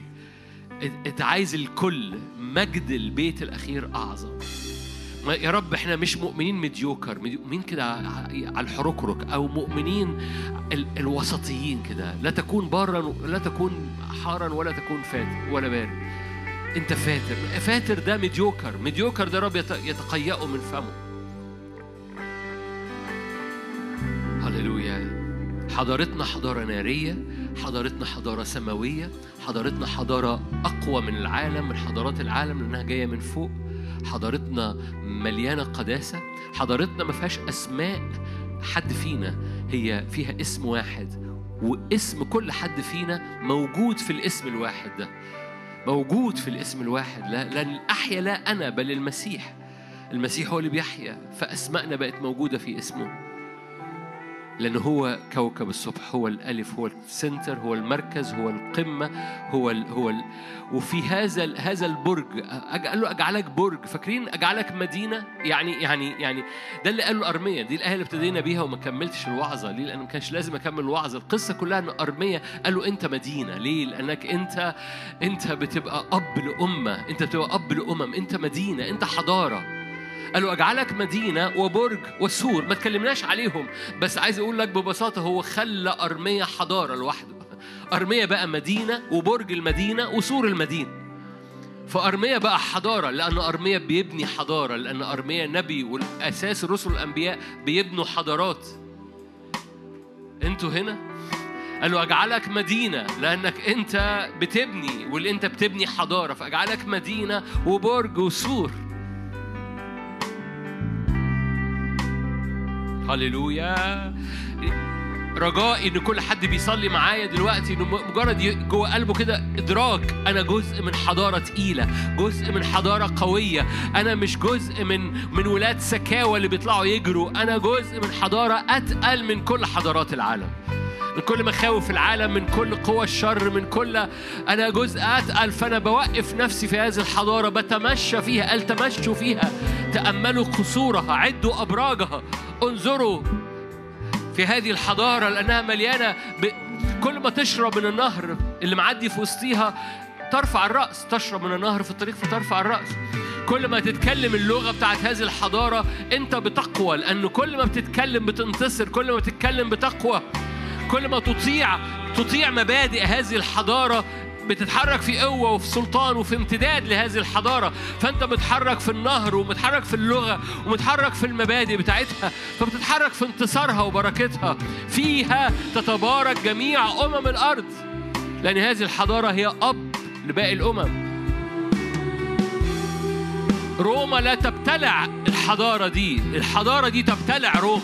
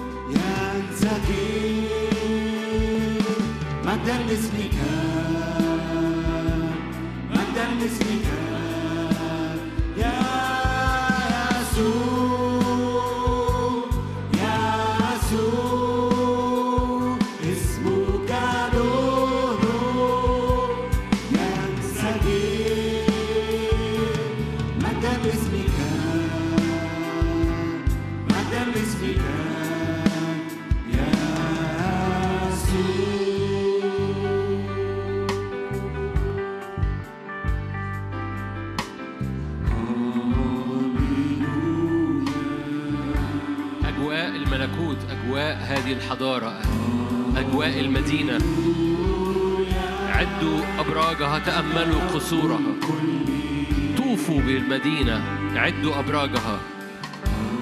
حضارة قوية. قد أتيتم إلى مدينة.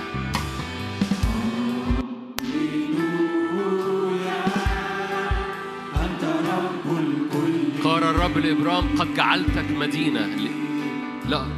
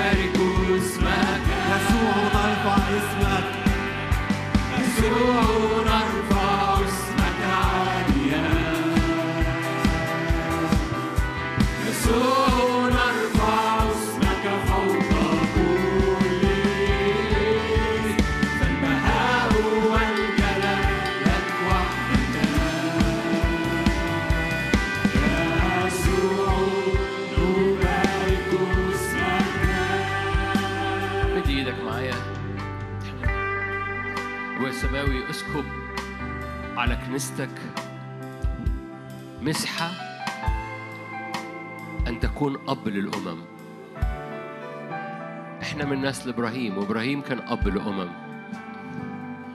فده جزء من الوديعة بتاعتنا.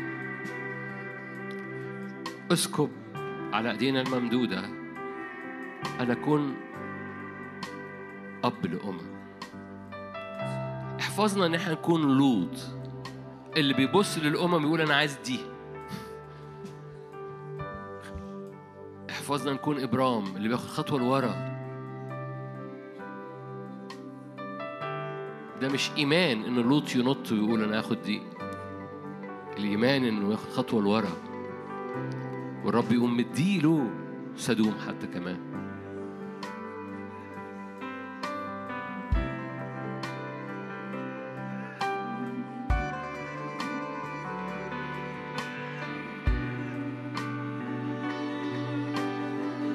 اسكب دهن على رؤوسنا اسكب دهن على اللي بيشاهدونا اسكب دهن على حياتنا اسكب دهن في المكان اسكب دهن على مجتمعات الملكوت ومجتمعات أنطاكيا. اسكب دهنة لنكون أب لأمم نكون حضارة تأتي إليها باقي الحضارات. هي لا تبتلع من باقي الحضارات باقي الحضارات تأتي إليها. كل مجتمعات عملك في كل الكرة الأرضية غربية وشرقية. نور هذا الإعلان نور هذا الإعلان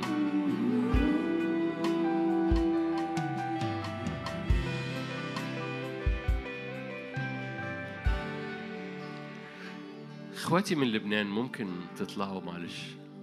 ممكن تطلعوا. إحنا كلنا هنرفع إيدينا. هنصلي هذا الاجتماع بطريقة مختلفة عن كل عشان ما تكسفوش تبصوا لهم بصوا لي فين؟ كلنا هنرفع ايدينا. اسم يسوع. هللويا. النهارده الصبح شفت مشهد ممكن تفتحوا عينيكم. النهارده الصبح شفت مشهد. وانتوا واقفين في الصف بتاعكم ده شفت حية تحت رجليكم كلهم. وكان الرب يقول لي إن في انتصار خاص بينسكب بترقية خاصة بالسلطان على حياتكم وعلى حياة الكنيسة في لبنان. في سلطان خاص بيغلب بسبب صلواتكم في هذا المؤتمر. وفي حية معدية وانتوا في الصف كده شايف الحية معدية وراسها تحت وراسها تحت رجليكم كلكم. أؤمن بمستوى من الانتصار تغيير في أمور. أنا جوايا انطباع هي إيه الحية دي بس مش هقوله في الميكروفون. جوايا انطباع إنه في نقلة في الأحداث في نقلة في في النعمة. ال- الكنيسة اللي عمالة بتقوى في هذا الزمن وكنيستكم عمالة بتقوى في هذا الزمن ده حقيقة. تأثير هذه الكنيسة سيؤثر في الشارع. آه، ما زال القوة جوه الكنيسة أؤمن القوة تخرج من بره أسوار الكنيسة وتلمس الشارع بقوة جديدة. فإيماني إن في نقلة في ترقية في حية تحت الأقدام في مسحة. فتعالوا كلنا نرفع إيدينا. نقلة في السلطان نقلة في النعمة نقلة في الغلبة الشخصية ونقلة في الغلبة الجماعية على كنيسة لبنان. نقلة ومسحة في الغلبة الشخصية لإخواتي هنا ونقلة ومسحة في الغلبة الجماعية لكنيسة لبنان باسم الرب يسوع. أؤمن بسماء مفتوحة وأؤمن باستخدام لكل حد من إخواتي.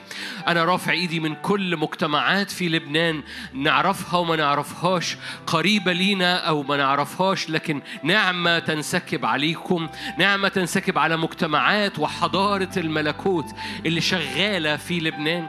باسم الرب يسوع. نؤمن إنها أقوى جدا من اقتصاد لبنان أقوى جدا من احتياجات لبنان من مواجهات لبنان من أمراض لبنان ومن مسحة هذه الحضارة. أقوى جدا مسحة هذه الحضارة أقوى جدا أقوى جدا أقوى جدا.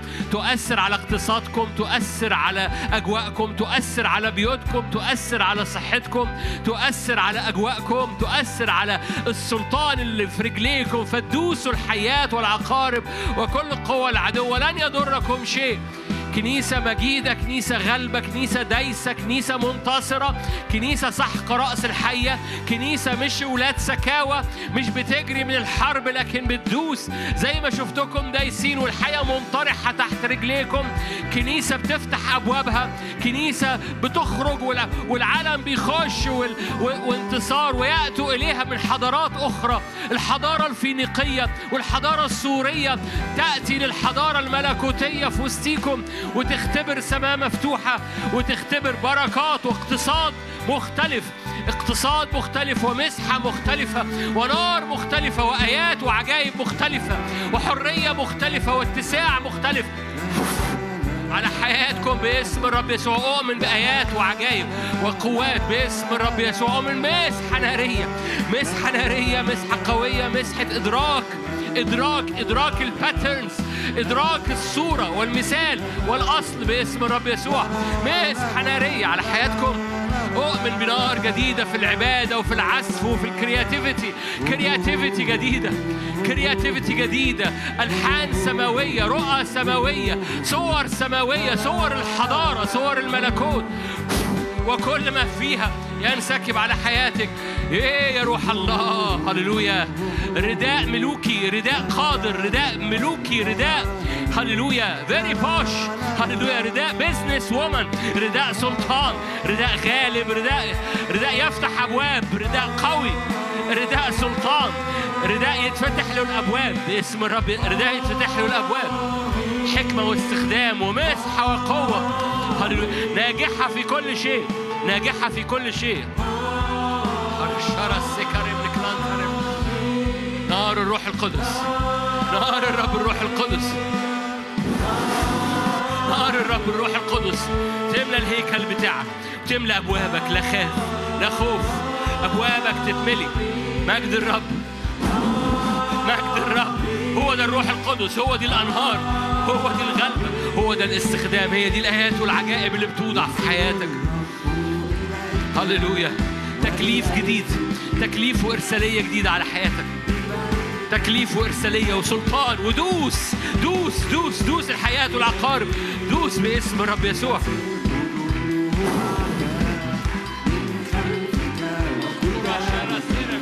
وعجائب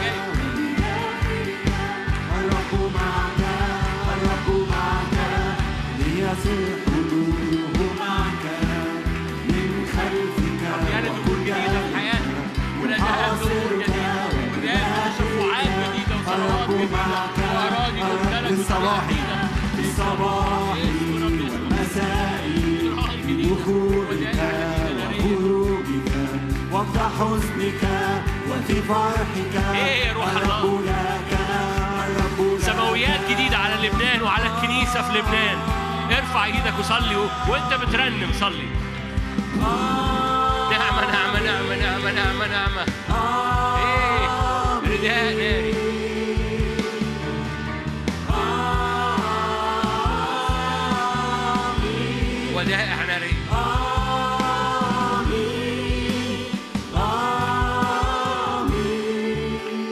كلنا نرفع ايدينا مرة كمان.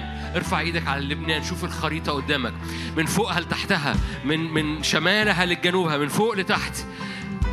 شايف الخريطة بتاعت لبنان؟ ارفع إيدك وقول حضارة الملكوت تغلب على لبنان، تغلب على السياسة، تغلب على الاقتصاد، تغلب على الفساد، تغلب على كل شيء، تغلب في أبواب الشغل، تغلب في أبواب السياسة، تغلب في أبواب الكنيسة، تغلب في كل الأبواب. بص على خريطة لبنان وارفع إيدك باسم الرب يسوع واطلق بركة زي ما إحنا بنرنم واطلق حضارة حضارة أعلى من الفينيقية، أعلى من حضارة سور وصيدا، أعلى من حضارة البلاد الموجودة سور وصيدا باسم الرب يسوع.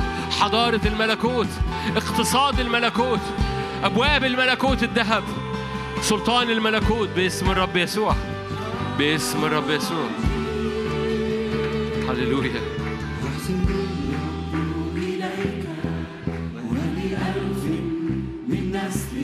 لبنان ترجع الكرسي والأردن تطلع.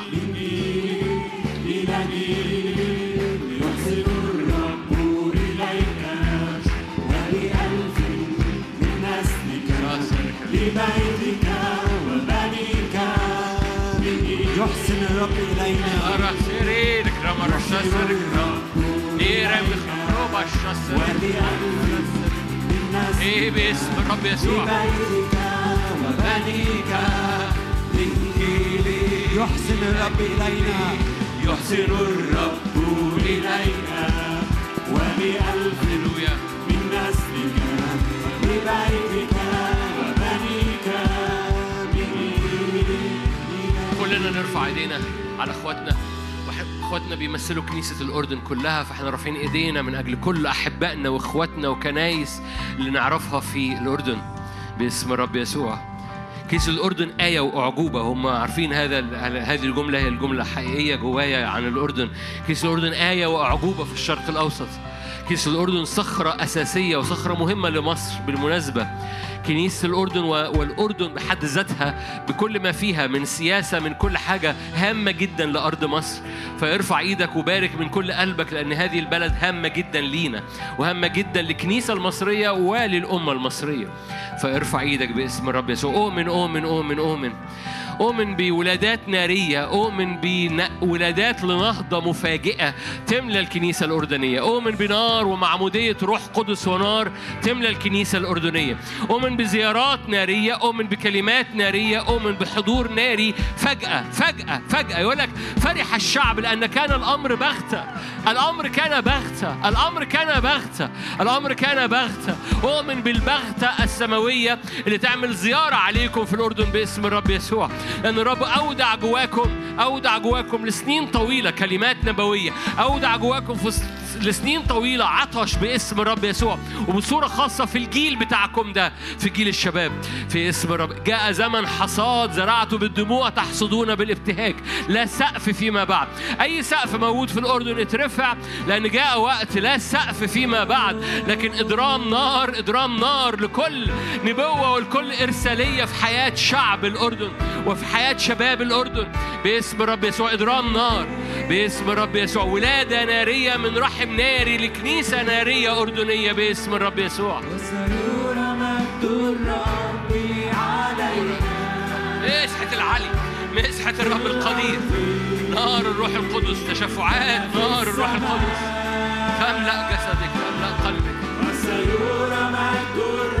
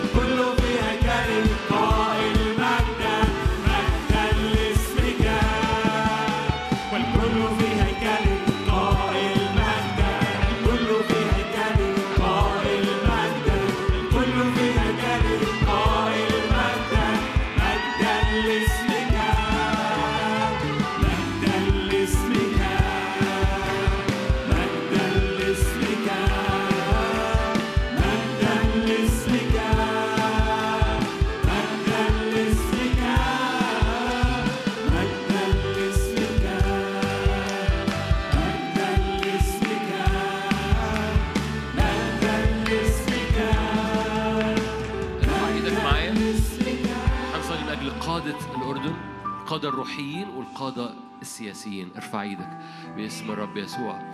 قاده الروحيين بوابات للكنيسة و- والملك وأسرة الملكة هما بوابات للبلد. فرافعين ايدينا من أجل رعاة الكنايس ورافعين ايدينا من أجل ملك هذه الأمة. في اسم الرب يسوع. رافعين ايدينا من أجل بوابات الأردن البوابات الروحية والبوابات الطبيعية باسم الرب يسوع. ليكن يدك موضوعة مسحتك موضوعة. احفظ الأردن في المشيئة احفظ الأردن في القصد احفظ الأردن في معرفتك احفظ الأردن. زيارة بغته فرح الشعب لأن الأمر كان بغته الأمر كان بغته في اسم الرب يسوع. بغته بغته بغته بغته باسم الرب يسوع. آمين آمين. امين الاردن ترجع مكانها ويطلع الخليج وأمريكا لأنه عددهم قليل فيطلعوا مع بعض. الخليج والأمريكتين وكندا و... وتوابعها و هللويا. الخليج هو ال- اللبني. والألوان أمريكا. ارفعوا ايديكم معايا باسم الرب يسوع. كل حد من دول بيمثل بيمثل عمل خليج ده عمل روحي قوي آه، فارفع إيدك بإيمان باسم الرب. مجرد ارفع إيدك باسم يسوع. والأمريكتين باسم الرب يسوع هو هو أبطال الرب في هذا المكان. ابويا السماوي مجدك يغطي وجه الأرض. هللويا. مجدك يغطي وجه الأرض وأعين الرب عمالة بتبص على الخليج. إحنا بنبص معاك على الخليج وأعين العالم بتبص على الخليج أعين الرب بتبص على الخليج. وأعين كل العالم بتبص على الخليج عشان كأس العالم أعين الرب بتبص على الخليج وعينينا بتبص مع الرب على الخليج. عينينا بتبص مع الرب على الخليج. نعلن نعلن نعلن نعلن نعلن عينك ويدك المرفوعة. مجد الرب اللي بيملى مجد الرب اللي بيملى إحاطة الرب اللي بتملى سور الرب اللي بيملى نار الرب اللي بتملى وبتقدس. مجد الرب اللي بيعمل زيارة وراء زيارة وراء زيارة. في زيارات سابقة وزيارات جاية وهذه الزيارات بتأتي على الأرض وبتغير غيرت وستغير. لير ورا لير من على الأزمنة من على الأوقات لأن ال- الحضارات بتبلع بعض أما حضارة الملكوت فبتفضل ثابتة في الخليج. باسم الرب يسوع. حضارة لا تبتلع باسم الرب يسوع. لا الحضارة الخليجية الحضارة وال- والمنظر اللي حاصل في الخليج لا يبتلع الكنيسة لكن حضارة الكنيسة تغلب في الخليج باسم الرب يسوع. يا روح الله اضرب نار خاصة نار سماوية نار إلهية نار نازلة من فوق على عملك في الخليج. ارفع إيدك معايا وصلي من أجل الخليج باسم الرب يسوع. نار سماوية من صلي مجرد ارفع إيدك أنا بقول ارفع إيدك ارفع إيدك بس واعلن كده نار سماوية نار سماوية. إحنا بنصلي من الخليج مش بنصلي من أجل أختنا بنصلي من أجل الخليج.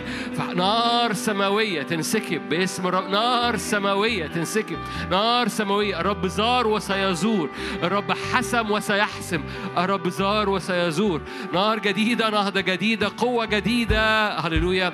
والمجتمعات هناك مش لوحدها حد- جزء من حضارة كبيرة جزء من حضارة كبيرة. فلا تبتلع بالحضارة الخليج لكن الرب ونار الرب وقوة حضور الرب تملى تملى تملى تملى هذا العمل بنيران خاصة وبنيران جديدة. تملى تملى هذا العمل. انت وكل كل العمل جوزك والدكتور دكتور حسام وكل حد. نار نار نار جديدة باسم نار فريش من عرش النعمة. نار فريش. كلب العالم بينظر للخليج الرب ينظر للخليج نحن ننظر للخليج. نار جديدة وغلبة جديدة. هللويا. هنقول في يوم قد عظم الرب العمل مع هؤلاء وهنشاور عليهم. هنشاور عليهم ونقول قد عظم الرب العمل مع هؤلاء. سيأتي يوم ونقول كده قد عظم الرب العمل مع هؤلاء فصرنا فرحين. باسم الرب يسوع رافعين ايدينا من أجل الامريكا حضرتك في أمريكا برضو؟ تعالي ناحيه الأمريكان هنا أهو. باسم الرب. ارفعوا ايديكم معايا باسم الرب يسوع. هللويا. باسم يسوع. باسم يسوع. يمكن بعضكم يتصور أمريكا هي الربيع هي الجنة هي الحلم هي الأرض الأحلام. ما تحديات أمريكا ممكن تبقى أكتر من تحديات سوهاج.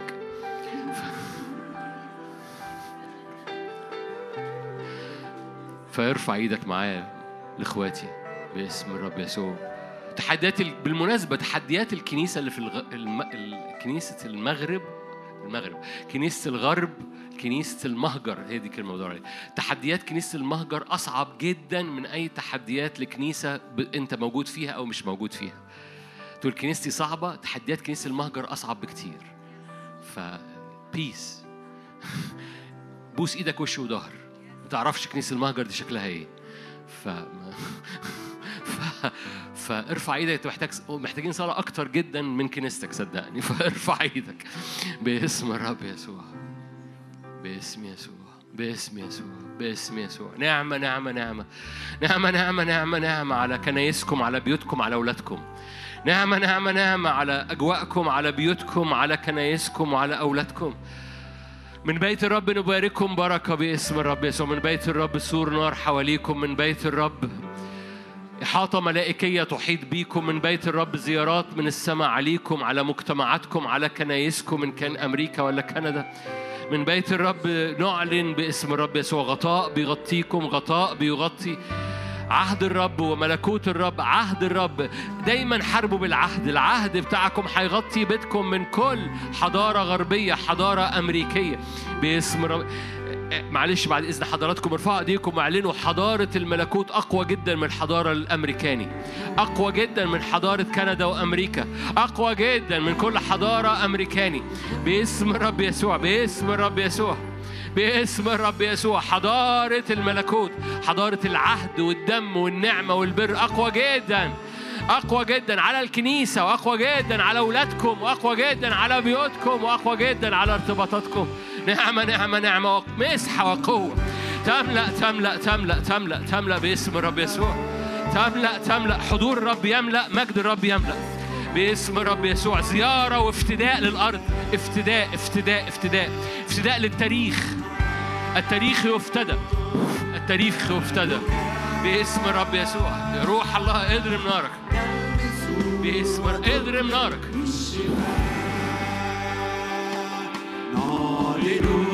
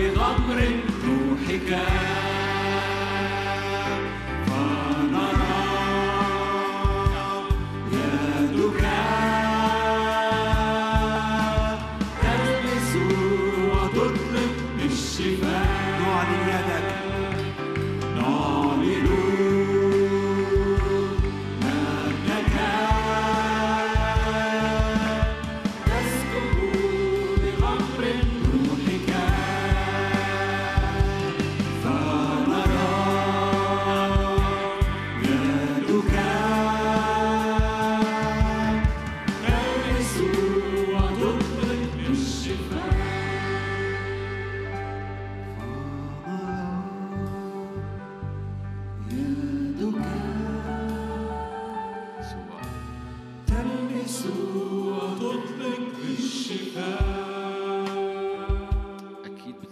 هيطلع مين بعد كده. سوهاج. سوهاج مصر مصر. اطلعوا يا سوهاج. شاطرين.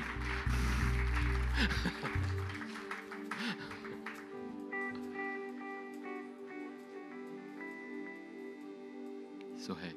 هللويا. جمهورية سوهاج.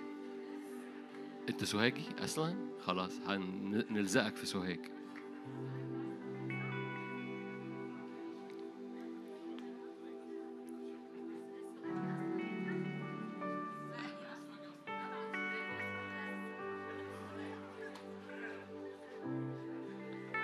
البطاقة طالعة من فين؟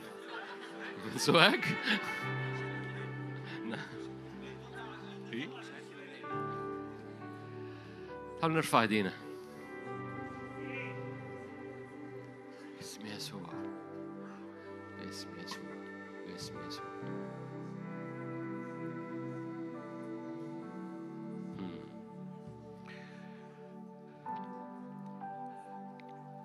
عشان تدركوا بس أنا بتكلم اللي وراكم مش بكلمكم أنتوا اللي واقفين. عشان تدركوا الصعيد مليان مياه جوفية. المياه الجوفية دي مية على مدار السنين تراكمت مش ظاهره وهذه المياه مياه نقية جدا مياه ملكوتية جدا. والرب أودع جوه الصعيد كله مش سوهاج بس بس سوهاج أحد المراكز الهامة. أودع جوه الصعيد كله هذه المياه الجوفية على مدار السنين. المياه الجوفية دي مياه الروح القدس. وأودعها في أبطال مختفين أبطال غير ظاهرين. ما بيطلعوش على تلفزيون ما بي بس بس هم مياه جوفية. وبيأتي زمن هذه المياه الجوفية توصل للكتلة الحرجة وتقوم منفجرة في الأرض. وفجأة هتلاقي الصعيد ده كله أخضر لأن المياه الجوفية دي خرجت بمجد غير عادي. في مراكز كتيرة في مراكز كتيرة في الصعيد على طول خط النيل مليانة هذه الحضارة. على طول خط النيل. الرب أودع على مدار السنين أبطال وحط فيهم مية عميقة ومية حقيقية. في مراكز كتيرة يمكن بعضها ما جاش المؤتمر ده بس أنا بفهم حضراتكم ال- ال- إن الصعيد ده مليان أبطال بس أنتوا مش يمكن تعرفوهمش. بس الأبطال دول مليانين من مسحة مليانين من نار مليانين من إعلان مليانين من نبوة ومليانين من إرسالية. وإخواتي اللي واقفين ده جزء من هذا العمل الحقيقي اللي يمكن ما تعرفهمش تبص عليهم آه عاديين. دول دول اللي جم من سوهاج بس. لا لا لا لا. ده دول أبطال بيقفوا في الثغر وبيقفوا أمام الرب وبيقفوا بمسحة رسولية ونبوية بالفعل. وهذه المياه الجوفية اللي على مدار السنين اتزرعت في هذه الأراضي فجأة هتلاقيها زي الفشار بتطلع. زي الفشار بتصنع نهضة في بلادنا بتصنع نهضة في بلادنا. ف... فاحنا رافعين ايدينا لحاجة حيوية ومهمة جدا. وسوهاج مركز هام جدا حيوي جدا خدماته مليانة من ملكوت الرب ومن مجد الرب. ده امتياز لينا إن هم موجودين في وسطينا. فارفع إيدك معايا بإيمان.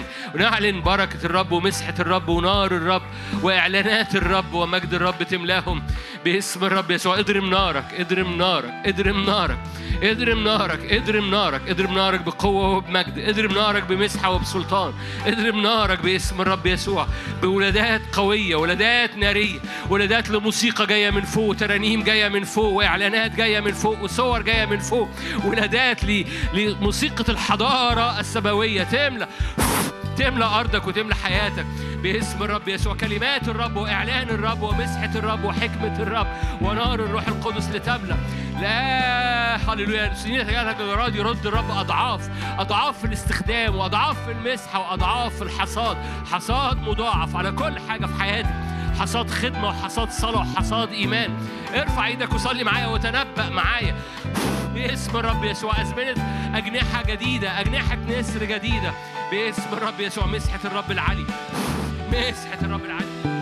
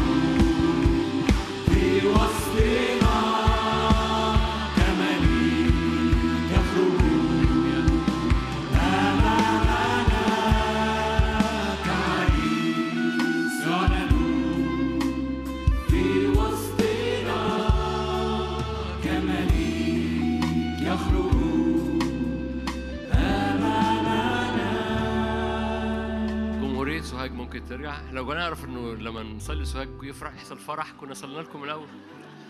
جمهورية سوهاج ممكن ترجع. آه، في أسيوط بعد كده مش كده؟ أسيوط. أسيوط. أسيوط. هو في من المنيا هنا؟ مين من المنيا؟ انضموا إلى أسيوط. انضموا إلى أسيوط. لا أنت قاهري خلاص أنت بطاقتك قاهرية.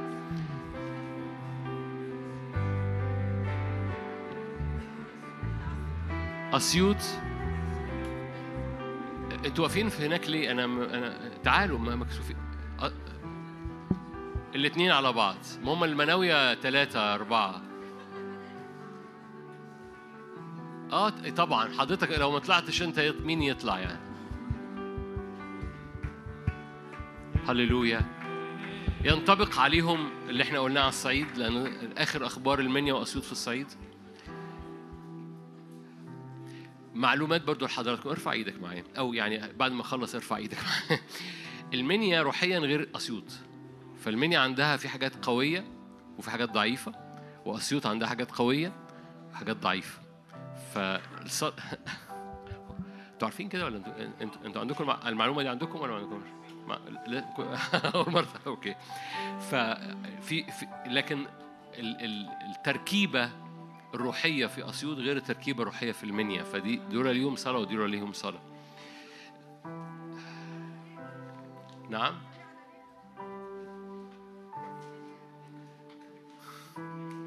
هتخليني أقول الضعف اللي في أسيوط فما ما اقوله قدامي في الميكروفون وإحنا على الهوا. ف... أنا لسه سائل إحنا على الهوا؟ قالوا لي آه إحنا على الهوا. فكل الناس سامعة هتسمع ضعف أسيوط فما فيش داعي. تعالوا نرفع ايدينا مع بعض باسم يسوع.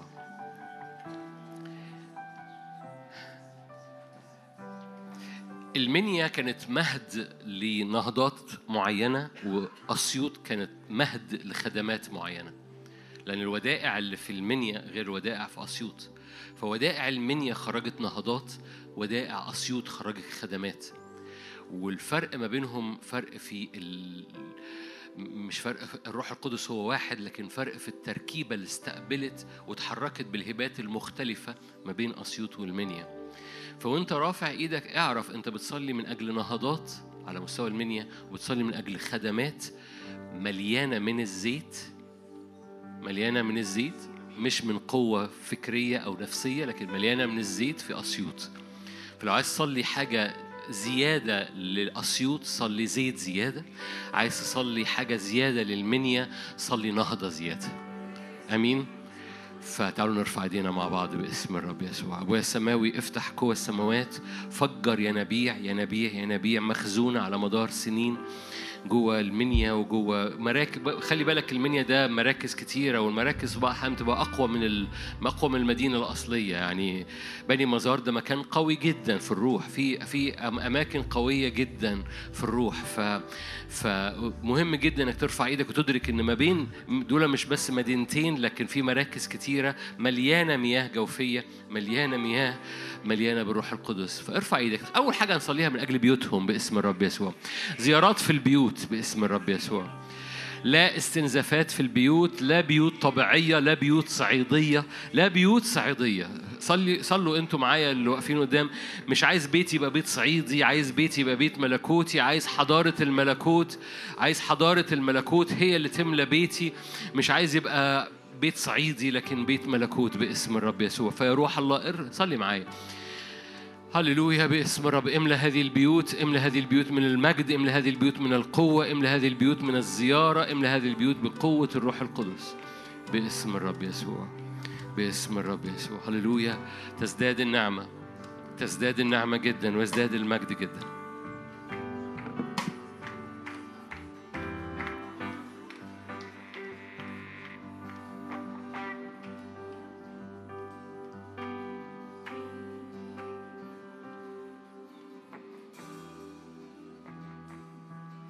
가슴 문득 서나가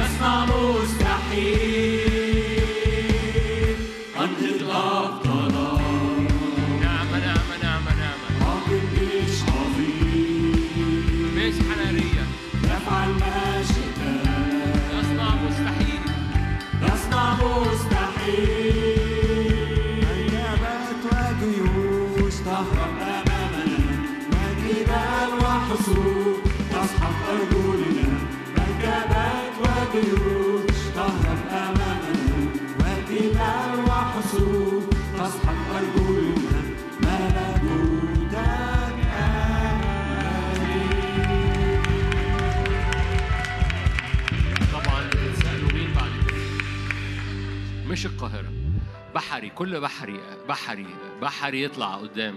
منصورة زقازيق. نعم أسوان. أس- أسوان؟ أنت جيتي من فين؟ جيتي من أسوان؟ متأكدة من أسوان؟ هندخلك مع مصر خلاص بقى. بحري بحري بحري بحري. فين فين فين زقازيق؟ فين منصورة؟ فين اسكندرية؟ الاسكندرية صليت معاهم امبارح وقالوا مروحين. أنتوا قاعدين. كل بحري. كل بحري. حاضر. حاضر.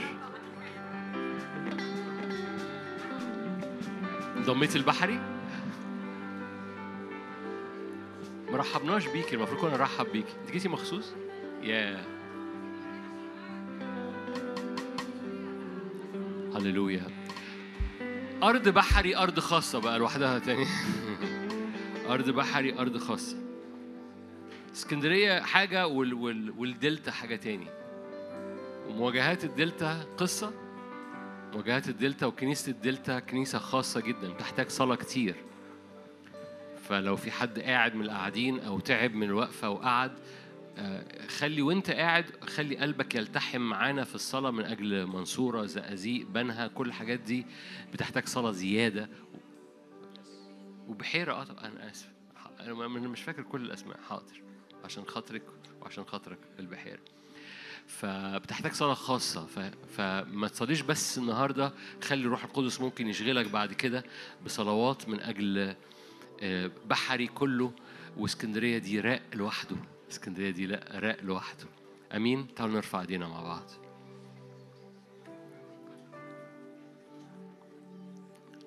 هللويا.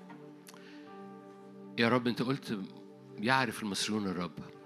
ويا رب الدلتا دي منطقة مليانة مية منطقة مليانة شعب منطقة مليانة محافظات منطقة مليانة قرى ونجوع منطقة مليانة. لكنها يا رب تمر كتير ب ب ب ب تحت مظلة خاصة كده مربوطة بحاجات قديمة مربوطة بفراعنة مربوطة بأزمنة قديمة قوي فرافعين إيدينا حضارة الملكوت وحضارة الدم وحضارة العهد أقوى جدا. فإحنا بنأتي بحضارتك على الدلتا كلها.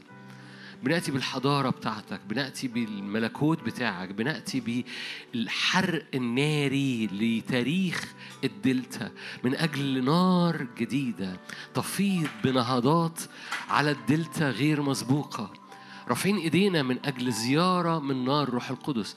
على كل المحافظات اللي في السكة منصورة زقازيق بحيرة كل كل كل المحافظات اللي ذكرناها واللي ما ذكرناهاش بس كل هذا المثلث الأخضر اللي موجود اللي مليان نيل ومحتاج محتاج نهرك فتعالى تعالى تعالى تعالى على بيوت إخواتي تعالى على أمور إخواتي تعالى على نهضة إخواتي تعالى على الظروف والبيوت والفلوس تعالى على كل حاجة تعالى على المزارع تعالى على الأراضي تعالى على الفلاحين تعالى على الزراع تعالى على أرض الزراعية تعالى على الحقول تعالى على كل حاجة في هذه المنطقة تعالى على الدعوات المغمورة والدعوات اللي اتطمرت لسنين طويلة في هذه الدلتا تعالى أبويا السماوي على كل حاجات اتبلعت في اسكندرية كل حاجات السونامي بلعها في اسكندرية إحنا رفعنا ايدينا لكي يقف باسم الرب يسوع الوحش الذي في في البحر في المية إنه لا يبتلع فيما بعد باسم الرب يسوع. فواقفين معاهم واقفين في ظهرهم باسم الرب يسوع. مسحتك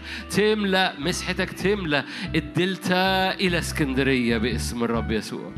باسم الرب تزداد النعمة ويزداد المطر ويزداد المجد ويزداد المطر خلال هذا الزمن. أمطار الروح القدس تملى باسم الرب يسوع. ليخرج صوت في الدلتا. أرى أرى الكلمة صوت في الدلتا.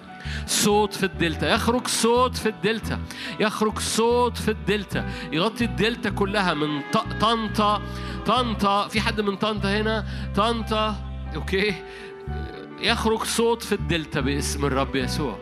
يا روح الله اخرج صوتك في الدلتا باسم يسوع.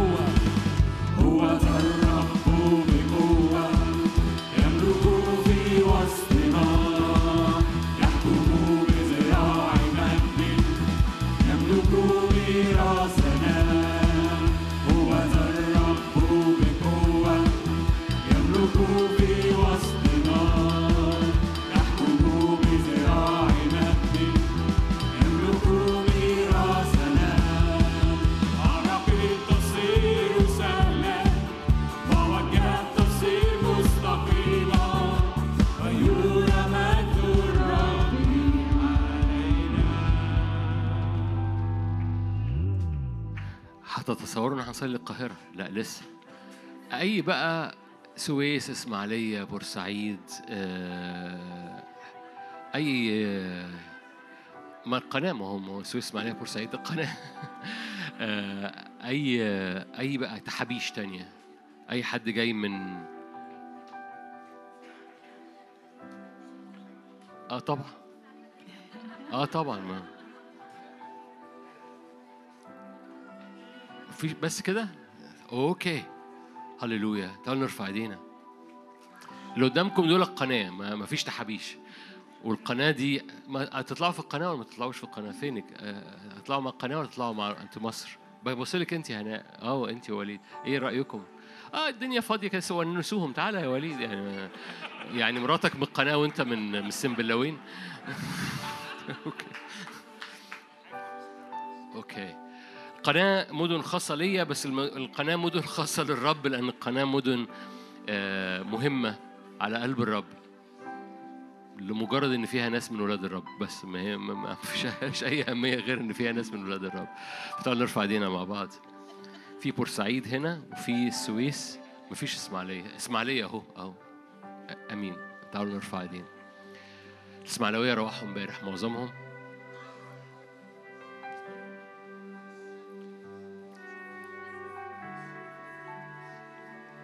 في يوم الرب قال كده زي ما أنا الطريق والحق والحياة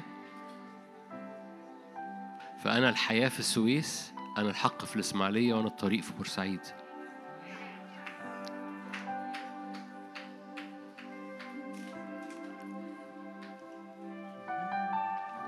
تعالى ضع إيدك يا رب على الثلاث مدن دول تعالى ضع إيدك ب...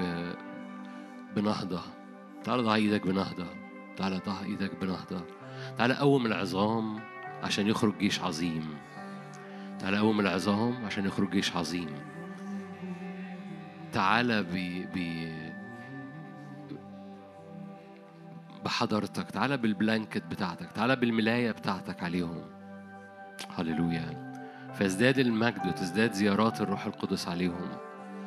تعالى أفتدي تاريخ الثلاث محافظات دول. تاريخ فيه دم تاريخ فيه موت تاريخ فيه حروب تاريخ فيه فراعنة بالمناسبة فيه فراعنة في القناة. تاريخ مليان حاجات مركبة كتيرة. فتعالى يا روح الله بنارك تعالى بالحضارة بتاعتك. على الثلاث محافظات دول باسم الرب يسوع باسم يسوع. مجد تقيل.